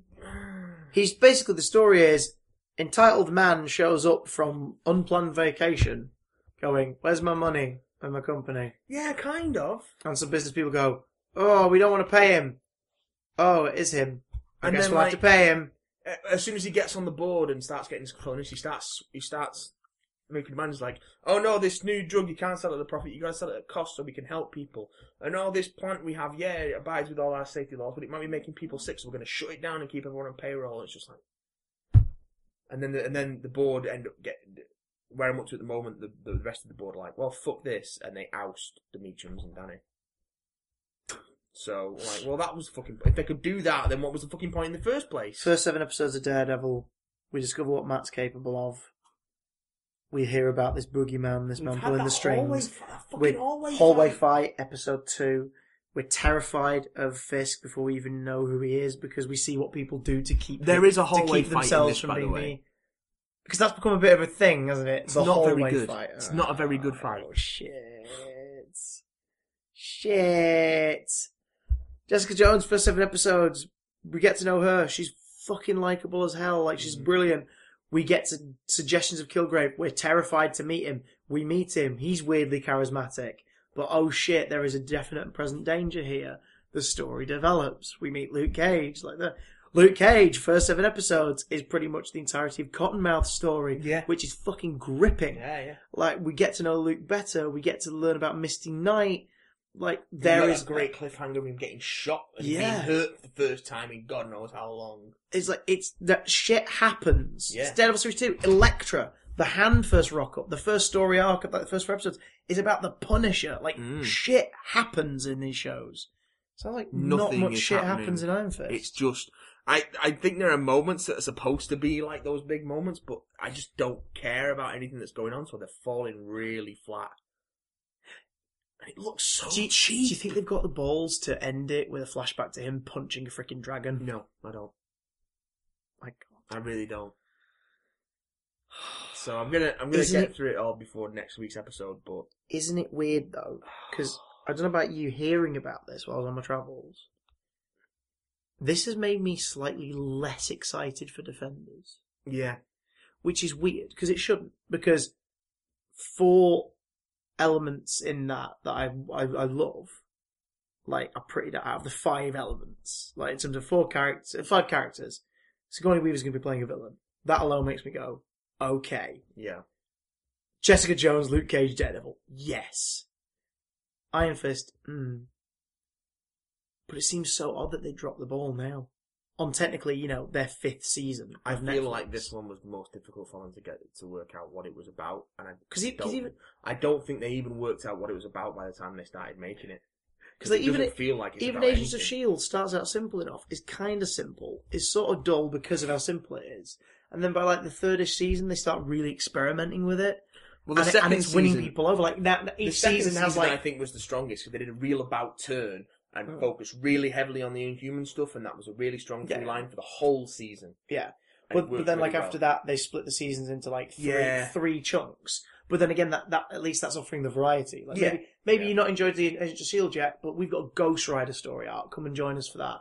Maybe you're not loving Agent of Shield. E Hey, don't worry about it. We've got a Hydra story. Do you know what I mean? Like they're getting people in for stuff like that. Mm. Um, so at least with there, they're going okay. That didn't work for everyone. We'll try this one now. We'll try this one. But you know, whereas with this, it's like they've It's been just so they've been so it's- careful with how they do it all. it's really disappointing. It's It's so really weird, upsetting. man. Like it's just, I was really looking forward to Iron Fist. It'd Mm. be like a great kung fu show, and he's a really cool character who's not had his moment in the limelight, and just it's not. Oh, he he ain't getting a second series. They wouldldn't take that risk. No, I, they'll I they'll think, keep they'll keep him any future defenders projects. I think depending on what his chemistry's like with Mike Coulter in the Defenders, they might we- put him in I Luke think, Cage yeah, series If two. Luke Cage series two is Heroes for Hire, then yeah, let's go for that. But because that's what happened with the with the original Iron Could you Fist imagine and, if Luke Cage series two was just Luke Cage, Iron Fist, Misty Knight, and Mm. Colleen Wing, just kicking ass and taking Mm. names? That'd be amazing. Mm. Even if he's not very good, that's three again. Three out of four amazing. Oh, Jessica elements. Henwick is, is is the standout star of this show, hands Oh, down. man. She's fucking great. But then when bring on all the all the love interest stuff with Danny, and it just falls flat.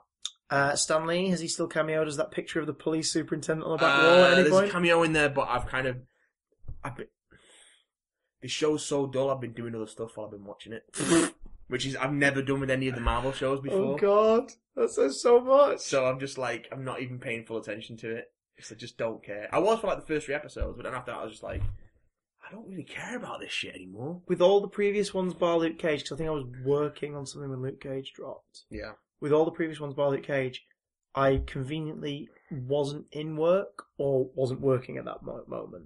So Daredevil 1, Jessica Jones, and Daredevil 2. I binged them in one day, Yeah, yeah. and I regret nothing. I was bin- I amazing. binged them all relatively quickly. I didn't do one day for Yeah. any of them because I just didn't have time. But Luke Cage, I wanted. Um, yeah, Luke Cage, I wanted to, but circumstances meant that I couldn't. So I watched it over a couple of nights.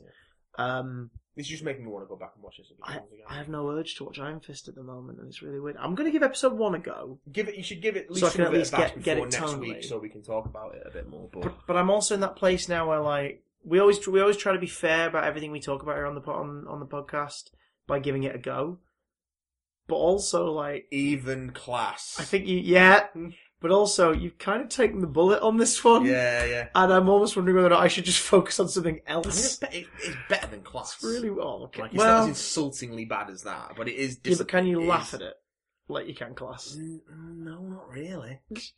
Like, it's just like, oh, that's a weird decision. Why have we done that? That's a weird edit. Wow, this fight looks messy. Iron Fist. Give it a go. Give it a go, just to see what you think. But I, I'm not in love with it at all, and that's made me really sad. An Iron Fist with a limp wrist. Yeah, kind of. Hmm. That's the episode title. That is the episode title Um, right there. And I'm first with the limp wrist. let's let's get through this question mountain. Yes, you guys have been sending us a bunch of shit. This is from be- back before you left because we've not been able to get through all of them. So we're going to jump right back to the end of February. And we're going to take a question from Mitchell. Mitchell says, Hi, Chris and Matt. As ever, thank you so much for answering my question. It was interesting to hear how your classic Doctor Who collection has come along, along Matt. It isn't coming along. I think you may have misunderstood me. Uh, mine is now complete and sits comfortably alongside my new Who collection, and having all Doctor Who there feels really good. Yeah, speaking of which, listen to this, listeners. Listen to this. Do you hear this? Do you hear that? Oh, cardboard. Cardboard going off metal. Steel, one might say. What's this? Oh, Oh, yeah. Oh. the time vortex just came out of it. You just listened to the physical opening of the Series 1 Blu-ray sets. Yeah, it looks In real nice. Steelbook. It's It pretty looks real nice. I, you know what? I would, I would gladly pay you Tuesday for a hamburger today. But also, if all my Who, Who DVDs magically vanished, and I still just had this, I'd be fine with that. Yeah. I'd be cool Yeah. with that. Um. Anyhow, now, anyway, now to my question. So get your reluctant pants on. It's Chris. It's time to reluctantly answer a Doctor Who question as two lifelong Doctor Who fans. How would you describe the Tom Baker era of Doctor Who as a whole? Pretty freaking good. Um. As a whole, pretty freaking good. As a, as a lovely as a, as a rusty bungle. Yeah, it's it, it's it's No, seven it's it's, great. seven It's- years of mostly brilliant material. Yeah. It's it's almost perfect, yeah, but it takes a wibble towards the end.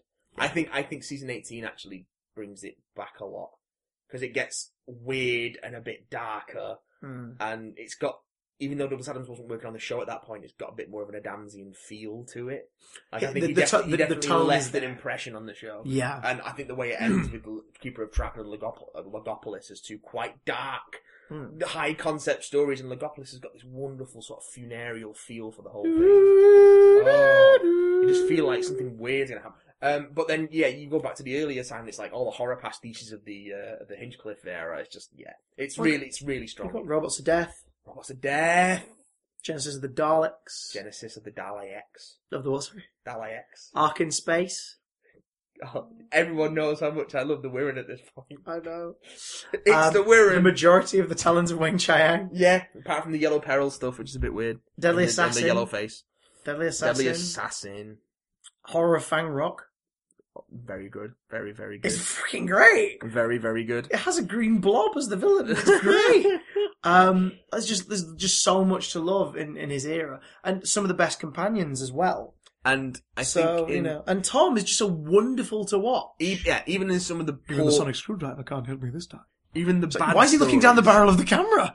Why not? He's Tom Baker. It's Tom Baker. Even the bad stories have like Tom moments that are Mm. worth watching, or just this. There's There's, just a a, reason- campy charm. There's to a it. reason after the show's supposed death, he was the only doctor that like pop culture would reference because he was the one who made the most impact, and it's because of not just because of him, but it's because of his stories and the characters surrounding him and everything. Yeah, Tom He Baker was- era iconic. in the actual sense of the word. Uh, Tom Monty has sent us a Monty, ha ha! a long Hello. list, a long list of, of questions. Ah, Tom Monty. Dear Ba- Christopher based on Matthew. what these are, you can stay. Regeneration themed questions this week. You don't have to spend too long on each question, considering the amount of them. By Jing. So get your reluctant pants on again. Why did you take them off? We weren't finished. Um, I just like to be free. what would you like Twirl to be wearing when he regenerates? Nothing! A smile. a goddamn smile. what do you think will be Twirl's last words? Oh, thank God. Um, It wasn't my fault, it was Stevens! Um, as he disappears into a blaze of light. Do you think we'll see Clara make Chibnall, I've changed my mind! I really want to go! Uh, It's do- me, isn't it? Do you think we'll see Clara make an appearance in his final moments? Please God, no. Uh, yeah, please God, no. Please God, no. Do you think Asbil will be present during his regeneration? I would assume so. I hope she's not only the cause of it, I hope she ends up as part of it as well. Yay. I, don't, I haven't even met her and I'm annoyed by her. Do you think Nadal will be present during his regeneration? Kind of. Nadal's the Watcher. Uh, you heard it here. first. Oh, the moment has been prepared for.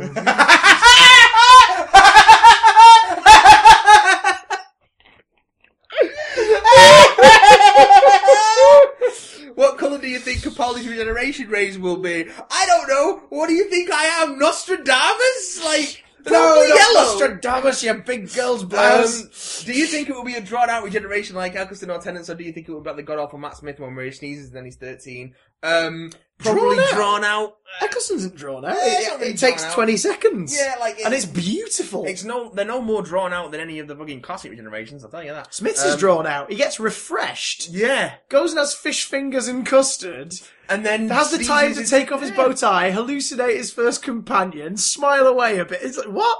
Um, uh, I, I hope, I, I like how quick the actual, I think he's talking about the physical, like, Yeah, being- yeah, yeah. I, I liked how quick it was with Matt Smith because it was different. I Which do all the like- regenerations had been. I up do to like that the big po- up to regeneration the raise, modern though. stage. I Let's have that. do. Let's I, have some crucifix. I do, but he's in a new life cycle. Oh, So let's try something a bit flashier. oh, so they'll do they'll do a redo redo of the of the Hartnell to Troughton. Uh, Do you know what? I kind of want that because I want it to annoy people who get annoyed easily by like the Doctor Who stuff. Yeah, I want whoever it is to regenerate. I want it to regenerate into them, and they're already in their costume, just like Yeah. with Hart- Hartnell Yeah. Troughton. And I want it to annoy people who are easily annoyed. I want every yeah. That'd be Definitely. hilarious. Uh, what villain do you Separate think? the wheat from the humorless. What villain do you think will be responsible for 12's demise, or do you think he will be responsible for his own death? It's gonna be Missy, probably. Yeah, probably. Or the Mondazian Cyberman. Oh yeah, that happened while we were away. Tenth Planet reference. They announced that it's called the. T- well, I don't know if it's been announced. It was rumored that the episode's called the Twelfth Planet. oh god. Um, I just, oh god, I saw that promo image of him and I was like, I like that he's getting to at least face off against his Yeah. favorite monster in his last season, but I don't think this is going to be a good story because I it's think it's he- Missy and an army of Cybermen again. I think he will be. I think he will be responsible for his own death because I think he'll see what he's become of him and take his own goddamn life. Am I a good Get man? me out of this show, for God's sake! Am I a good man? I think the question is, are you a good doctor? Which of the following do you think should not be replaced for 13's first series and why? TARDIS, Screwdriver, Companion. I personally want them all replaced. I think I'll probably replace them all because I think I'll probably make a fresh start. In fact, I'd say ditch the screwdriver. I don't care about Oh, the, yeah. I don't care about the merchandising. Just Ditch it. ditch it. Just ditch it. Use clever writing again. Oh, and sorry, I forgot about this question. Separate email. Uh, Uh. so I hope you don't mind if I sneak it in anyway. Do you think Missy still hears the sound of drums? If not, why do you think Moffat got rid of it? Don't you think it hurts the show's continuity? Do you like the sound of drums storyline anyway? Thanks, Tom Monte. Continuity!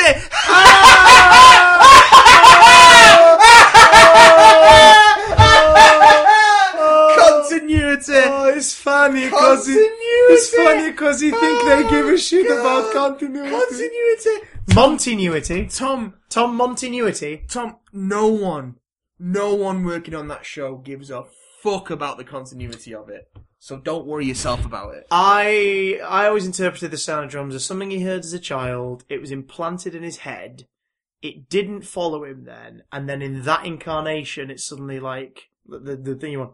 It's important again because it was coming up to the incarnation. Who would hear it? Because that's what it turned out to be. It was a message from the Time Lords telling him how to bring them back. Yeah. So it was all planned. Like Delgado wasn't didn't hear the drums. Like you know what I mean. In his Yeah. first in, in John Sims' first story, Derek Jacobi John Sims' first story, you go like, oh, is this a thing they've just never mentioned before? But then at end of time, it's made clear that no, it is for this specific incarnation at this specific part of his life. So no, I don't think Missy hears the drums. I think Missy just hears whatever the fuck she wants to hear. Some drum stuff is fine. I think Um, Missy hears Michelle Gomez in the back of her con- in the back of her consciousness going, "I am so great. Why am I doing this shit?" mm, Um, yeah, eh.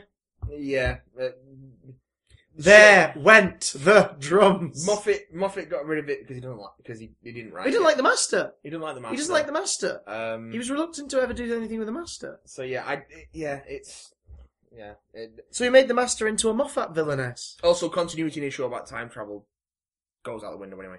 So don't worry about it.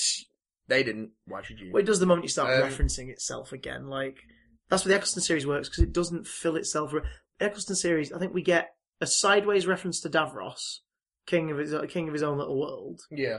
and we see an old Cyberman head in Von Statten's museum. There you go, done. you know what I mean, that's all you need. Done. Don't don't need much. Hmm. That's how you do continuity, folks. You don't keep pillaging your past. Stupid, um, stupid, stupid, stupid, stupid, stupid. Jacob. Hello, Jacob. Jacob, Uh, Jacob. hello, you big damn Questions. cockers. Wait, what did you call us? Big damn cockers. Get out, Jacob. That's our word. You don't use that word. Next No, email. you can call us that. That's fine. Um, Um, well, I forced myself to watch the first episode of Class again. It's still shite. Why? Uh, as a result of this, I decided to watch an actually good movie. So I watched Fellowship of the Ring. It's a ruddy good film. I don't think it's the best Lord of the Rings movie, but it's still a good film. What's your guys' favorite Lord of the Rings movie? I'm sure we've answered this before. uh, I think we have two towers. Two Towers, yeah. Um, are you guys excited for Logan? Personally, I just hope it's the best and last X Men movie. Uh, we were excited for Logan. We did see it. It is the best X Men movie. It, it won't be the last. Um, personally, I'm more excited for Spider-Man: Homecoming because Spider-Man is the best superhero ever. Yes, and Tom Holland is the best Spider-Man we've ever had so far. It's kind of ironic because I'm terrified of spiders, but then the Spider-Man is my favorite superhero. Hey, would Spider-Man still be your favorite superhero if he had eight limbs and shot webs from his butt? Uh, before I get onto Doctor Who questions, does the X Files rank on your top ten favorite TV shows? Yes, it does. If it is, what number does it rank? I don't know. I haven't ranked them. Um, also, I just realised who would be an excellent master. Charles Dance would be a brilliant master. Possibly would. Who's who's Um, that? Charles Dance. Um, He's certainly menacing. I don't know if he would have been a, he would have been a Yeah. perfect master to put up against a decent Capaldi doctor. Yeah, maybe. Because it would have been the whole like two battered old soldiers, Yeah. like once again sort of butting heads. You would have had that non Moffatian Sherlock Holmes and Doctor Moriarty kind of thing going on, like Pertwee and Delgado had back in the day. Yeah. But uh, no, no, I- I don't know. Master. no. I, I, No. I think, I think carry Missy over into the next Doctor. Give her one good, really good story under a new pair of eyes because we're not going to get Capaldi. May as well see what she could 'Cause do. Hmm. I quite like the under a concept good... of Missy, and I quite like Michelle Gomez. So I still, I still think she should be called the Master. She's the Master. Like she is the Master. yeah, I couldn't keep calling myself Master. Now, could yeah, you could? Yeah, You're you the could. Master. Yeah, it's you your could. Time Lord. Like it's your nickname you've given yourself. It's your evil title, the Master. Yeah, but I just think Master it's, is genderless. It's just um. Mistress is has a I don't gender. think Master is genderless. I don't think it is genderless though. You're a master of your trade, whether you're male or female. We respond to the master. Now for Doctor Who questions. um, what your what would your ideal Auton story be? Um, Spirit from space exists. yeah, it, it- we don't. Terror of the Autons already exists. I mean, I would like to see. There's a tenth Doctor novel called Autonomy, set in an Australian shopping uh, centre in the near future, Yeah. with all these black mannequins that sort of like sort of liquid kind of sort of like the Terminator Two version of an Auton. yeah, I would like to see that. Something like that would be cool. A self-contained Auton story would be nice. Yeah. because we haven't had any uh, since Terror of the Autons, yeah, pretty just much. an Auton story at this point. Yeah, Like, because I- in Rose they were back. Rose they were backdrop, and that made sense for them to be backdrop, and they worked really well as backdrop. Then we got Plastic Romans, which works as a really neat twist when you first watch Pandora Romans. You're like, oh shit, they're Autons. Yeah, like that works really well. Um, but we've not had an Auton story, just an Auton story, man. yeah, just, an Auton just a story. basic monster thing, 45 minutes. Oh, screw it, give them a two part. They've Tiny- earned it. murderous toys.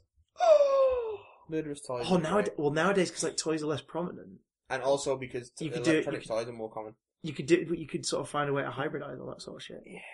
Or period set it, set it a bit further back. Set it in the eighties. Set it in the eighties during like the big action figure boom.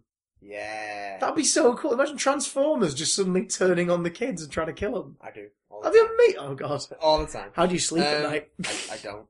You just stare at your desk, Can't, can't sleep. clown at me. Star screams will eat me. Um, how would you feel if You're Lego... spoiling my coronation. Ow, my foot! Um, how would you feel if Lego released blind bags containing each Doctor? Personally, my bank account would be empty.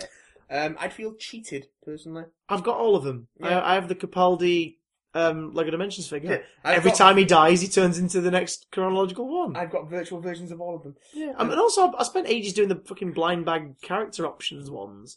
I got at least I've got Hartnell, Pertwee, I think, uh, Tom, Peter, real time style Colin, uh, McGann, Chris, David, and Matt. So I've got eight of the uh, nine of them.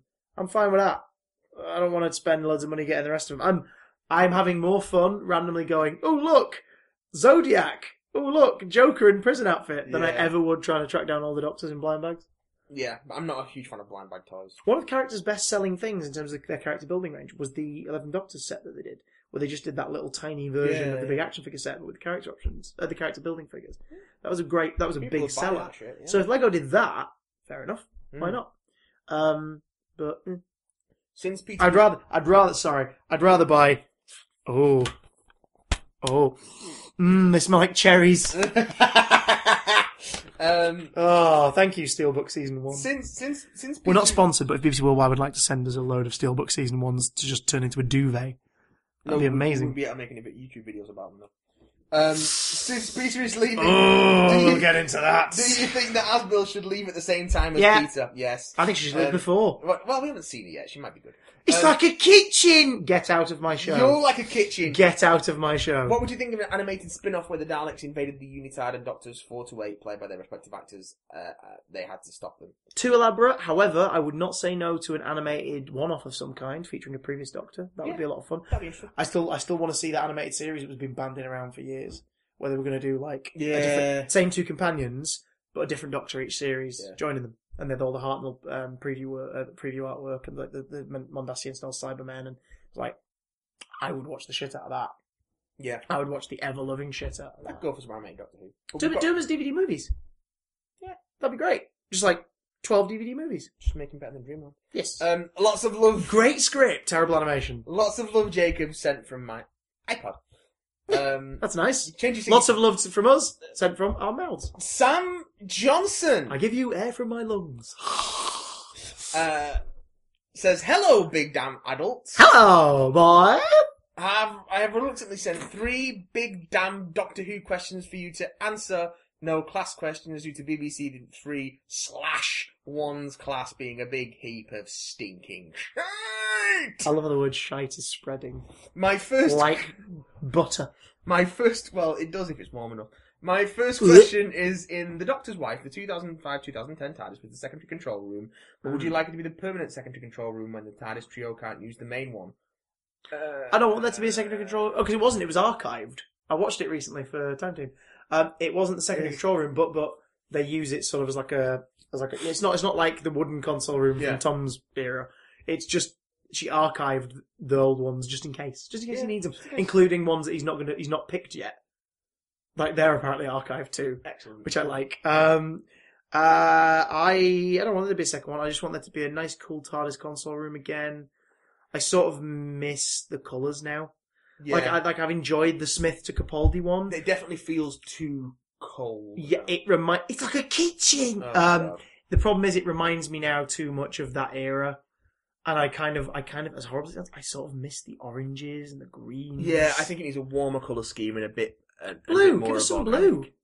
The blue's too cold. No, no, but whoever- make sure the costumes of your characters are no longer blues and blacks. Yeah, give us some nice vibrant blue for the inside of the TARDIS console room. give us some colour. Yeah, it's like, it's like, a, nice- like, the, like the blue you're currently wearing, that kind of blue.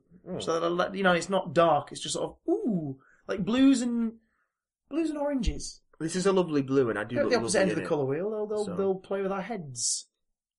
There's too much blue and orange in media at the moment. Look at that. I mean, you say that, but right next to you, there's a suntan bottle that's blue and orange, It's blue and yellow. blue and Well, yellow, blue- Uh, blue, and yellow, It's, blue and it's yellow. blue and mango. Um, my second question is: Have you seen any of the BBV slash real time pictures, Doctor Who spin offs like Downtime with the Brigadier and Kate Stewart, and Shakedown, aka the one where is a sexually assaulting Sontaran, if I'm correct. I have have seen not. Autumn. I have seen.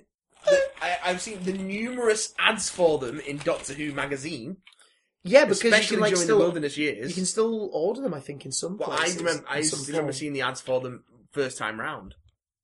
Um, How how old are you? too old. Um, Uh, shouldn't you be dead by so, now? but I know I've never, I've God, never, that's dark. I should be dead by now, but no, I've never, Don't die. I've never actually world needs hope. seen any of them. I've seen Autumn. It's not great. um, but at the same time, considering what it was when it came out, it's kind of brilliant in that, yeah, it's like they were never getting any more Doctor Who. So here's stories set within the world. That was kind of cool. Because Yeah. the basic premise of Autumn is that the the uh, Nestine sphere from Spared from Space reactivates in a storage facility and brings to life a dormant mannequin that they also collected for, for archiving. So it's basically a Auton escaped base kind of thing. It's Auton from the Unitard of Doctor Who. But it's also really weird because these older store, these older, the older ones in the nineties star a lot of r- modern writers, actor friends. So Mark Gatiss did some, I think, pseudonymed writing on a couple of these, and as such, cast one of his um, college slash comedy friends in it. So Reese Shearsmith is in, I think, Auton too. Oh, brilliant! And it's really weird when you think about it because you're looking at these people who do great work. Oh, Going, "We've got it." I, I, I, re- I respect them. I mean, they were fan films before fan films, really. Like, in terms of the fan films that we know now, where people just make them freaking 80, 50, 85 of them a day and put them on the internet. Yeah, Like, these were full productions that went onto VHS that you had to order. Yeah. And they had the blessings of the individual, like, alien creators and things like that saying, yeah, you can use them, go for it. Like, you can use them. no one Um, else is gonna. Yeah, so I respect them, but I ain't tracking them down anytime soon. Maybe one day we'll pull one out of a bargain bin and talk about Maybe it. one day we will. But uh, not reet now, son. Not whilst there's new shit to sift and through. my last question is this: in this sack of questions, I do love a good sack. Don't you? is what do you think about the TV movie? I like I like it. It's shit, but it's there's, not very good, but it's there's a lot alright. of nice stuff in there. Paul's great. Sylvester's lovely. Eric Roberts is laughable but entertaining. Um, Daphne Ashbrook's great. Yeah. Um, the TARDIS looks glorious. Yes, it does. Um, I don't think the it's music's very good, nice. but I quite enjoy it. Yeah. Da-da-da-dun, da-da-da-dun, da-da-da-dun. Oh. Ba- da-da-da-da, da-da-da-da, That's all da-da-da-da, my questions for you, da-da-da-da. my big damn adults. Goodbye, my dears. Tom Bakerway. I'd Um, love it if people could somehow write that in a way where we hear it. But then we got another one from Sam. Not Sam. I never forgave him for that last email. Hello, big damn people. What? Here are my second sack of questions in my second email to you. Sam, you're greedy.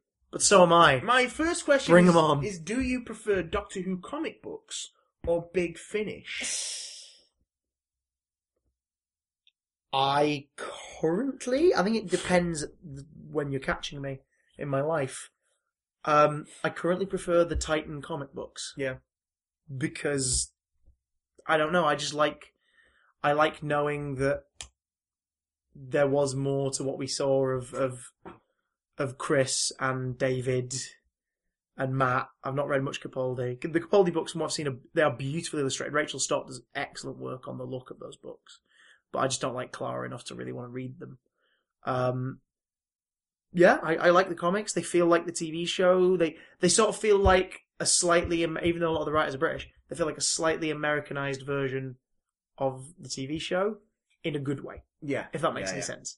Um, I, I dig them a lot. Uh, if you'd asked me two years ago, I'd have been like Eighth Doctor, Big Finish, but I think the comics are sort of my bag now. How about you? I don't really dive into either on a regular basis, but uh, if if you held a gun to my head, I'd I'd, I'd, I'd rather give a go to the comic books.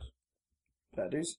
Um, my my second question is that have you heard that Big Finish are releasing the Ninth Doctor Chronicles without the main man himself? Well, I have now. Yeah. Yeah, I'd heard about Uh-huh. this. Um, eh, Yeah. yeah, it's Yeah. just, it's just, eh. They just have to pump out so much stuff. You know. I would rather I would rather quality than quantity. That's not Yeah. to say that what they're making is bad because I haven't paid enough attention to it in recent years. But they'd rather quantity than quality. yeah, well, I, don't- I don't, I don't think that's their objective, but it's an inevitable result. Yeah, Of- just of having making to so pump much out stuff. So much. I mean, stuff. Jago and Lightfoot appearing in a story is a fun novelty. Jago and Lightfoot having a box set's a fun novelty. Jago and Lightfoot entering their like fourteenth season. That is Yeah. ridiculous. come on. Um, that being said, if they'd like to employ us as voice actors, hi. Um, Um, but you know, I, it's just, uh, you know, I, I know who's it has been, been confirmed for it? Camille Kajori. I think Noel Clark's been confirmed for one, Possibly. which is odd for me. Um, I just no, like, props to Nick Briggs for all the good he does, but at the same time, I just don't want to hear Nick Briggs filling in. I, I don't want that. Um, Billy Piper apparently accidentally spilt the beans that she's doing a box with David Tennant um, for Big Finish. But it might not be with David, it might be she doing voices alongside Nick Briggs for the 10th Doctor equivalent of this 9th Doctor project. Um, Hmm. Which is sort of that, that whole narration thing with another voice actor pro- playing another character, like they've done for some Companion Chronicles and Destiny of the Doctor series from the 50th anniversary year. Have like one person narrating it and another person in there just to do some of the voices. Um, but I don't want that, man. I- I Mm, no. don't want it. I just, I look. This this is what I want. Oh, like Bakewell tarts. Cheat it. Oh, Um, My last question is: do I'm you- looking for a girl wearing a Union Jack. I mean a specific one. I didn't just wake up this morning with a craving. My last question is: Do you think that more Time Lord villains like the Eleven from Big Finish should make an appearance in the television series of Doctor Who? No, I think they should do something decent with the Time Lords first before even going into that. Yeah. It would be nice to um do a romp story with the monk. Yeah. because they've been what, who's played him in the audience. I'm sure there's more, but like the two I know of in, in Big Finish, Graham Garden, who was excellent during Paul McGann's run, Mm. and Rufus Hound has recently Okay. taken over the role of the monk. Um, it would be really cool to just do a story with the monk and have it be a daft one, sort of like a, a slightly less perverse um, Dream Lord sort of story. Yeah. yeah. But you know, I just no do something decent with Gallifrey first. Yes, that'd be nice. Um, Don't let it be overshadowed by Clara. That is all my questions for now, but if I may, I just want to say why the hell did Gogglebox beat Doctor Who in the Radio 1 Teen Awards a few months ago? Then again, it shows that Doctor Who isn't as good as it was. Teenagers don't give a fuck about Doctor Who, apart Yeah. from a very specific sort of conglomerate of them made up of cosplayers, Tumblr fans, and people who are determined to like it because it's their favourite show, right? So we've got to like it. They're, they're all too busy watching class. Anyway, goodbye, my dear! Tom Baker Wave drifts off into the vortex. She hates. ev- She hates. Um, me. She even hates children.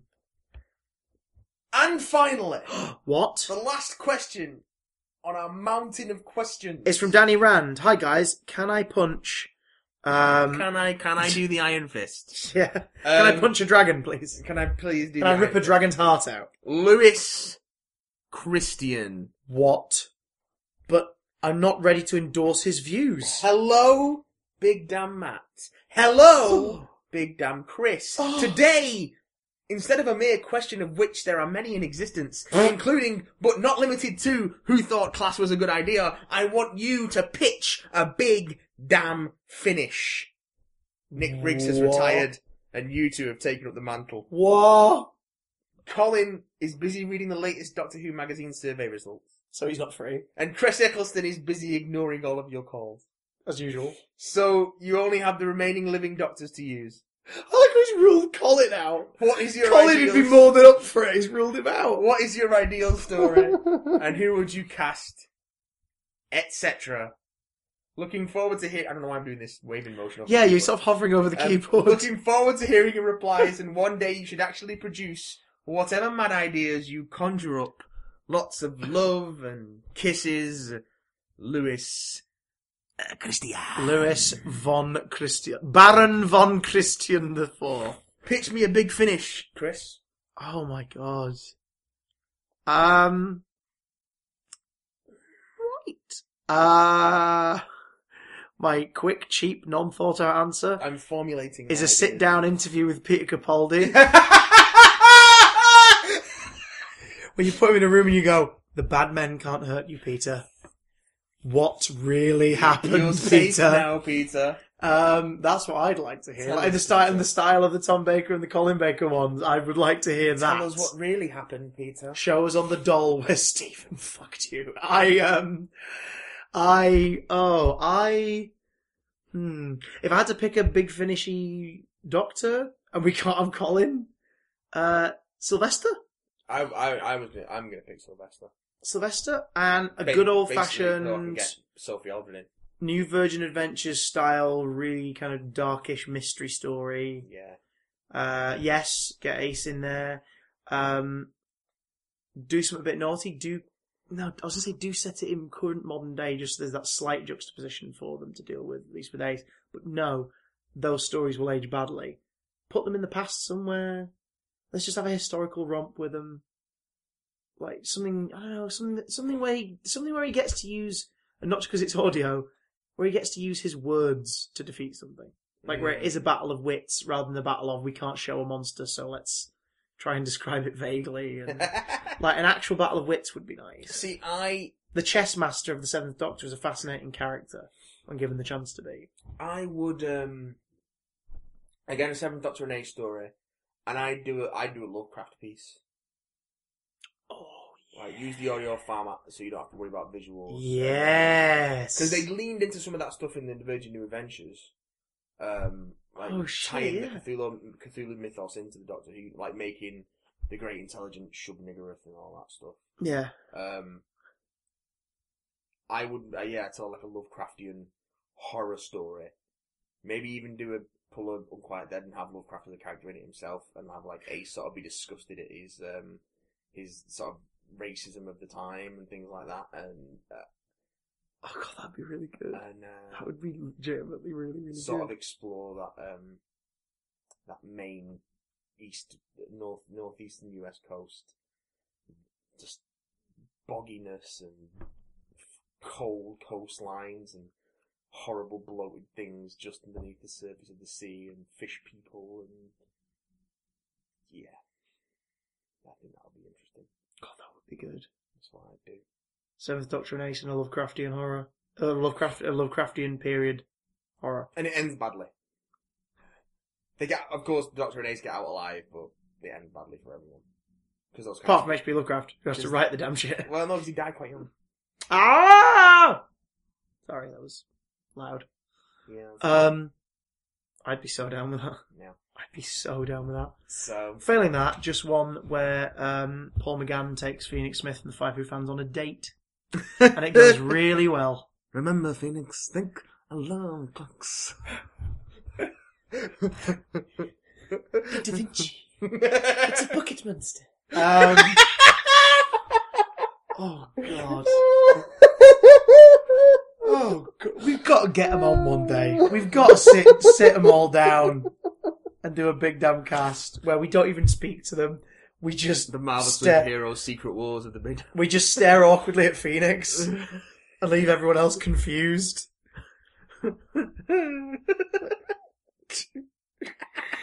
well, I think we have to go now. Libby just starts poking us with a stick to see if we'll do anything. No! Billy orders a cab home. then we lock the door. Cannot get out. Da- Dan whisper shouts questions at us in an attempt to discover the truth. Drums, Crystal signs an NDA. drums in the deep. we cannot get out. They're coming. Fucking hell. Um, so if you want to, if you want to talk to us, then you can Do so through a do sneeze guard. so through. Prison visiting hours are Tuesdays from 8 till 7. Um, you Um, can email us at bigdamcontact at gmail.com. You can tweet us at bigdamcast. Um, please do head over to YouTube uh, and subscribe for our weekly video series, Big Damn Love. Uh, also, we can do a YouTube version of the podcast each week. Um, you can also listen to us as you are right now. SoundCloud and iTunes, please leave a review. Let Yeah. people know. Yep. Help us grow our throbbing brands. Spread the Um, spread the dirty love because the more you spread the love, the more projects we'll be able to do for you people. And we've got plans. we got plans up the shitter. Big plans. Big darn plant shit. I got it wrong. I got the name wrong. no! I got the name wrong. Close it down. No! Close it Um, down. Fuck's sake. Quick, smell the Blu-rays. Smell the Blu-rays. It makes everything better. Brand synergy, Chris. This is what I told you. Someone, Brand synergy. someone call Avi Arad. He can save us. Ah, but we're never going to be able to do that fucking spin off now.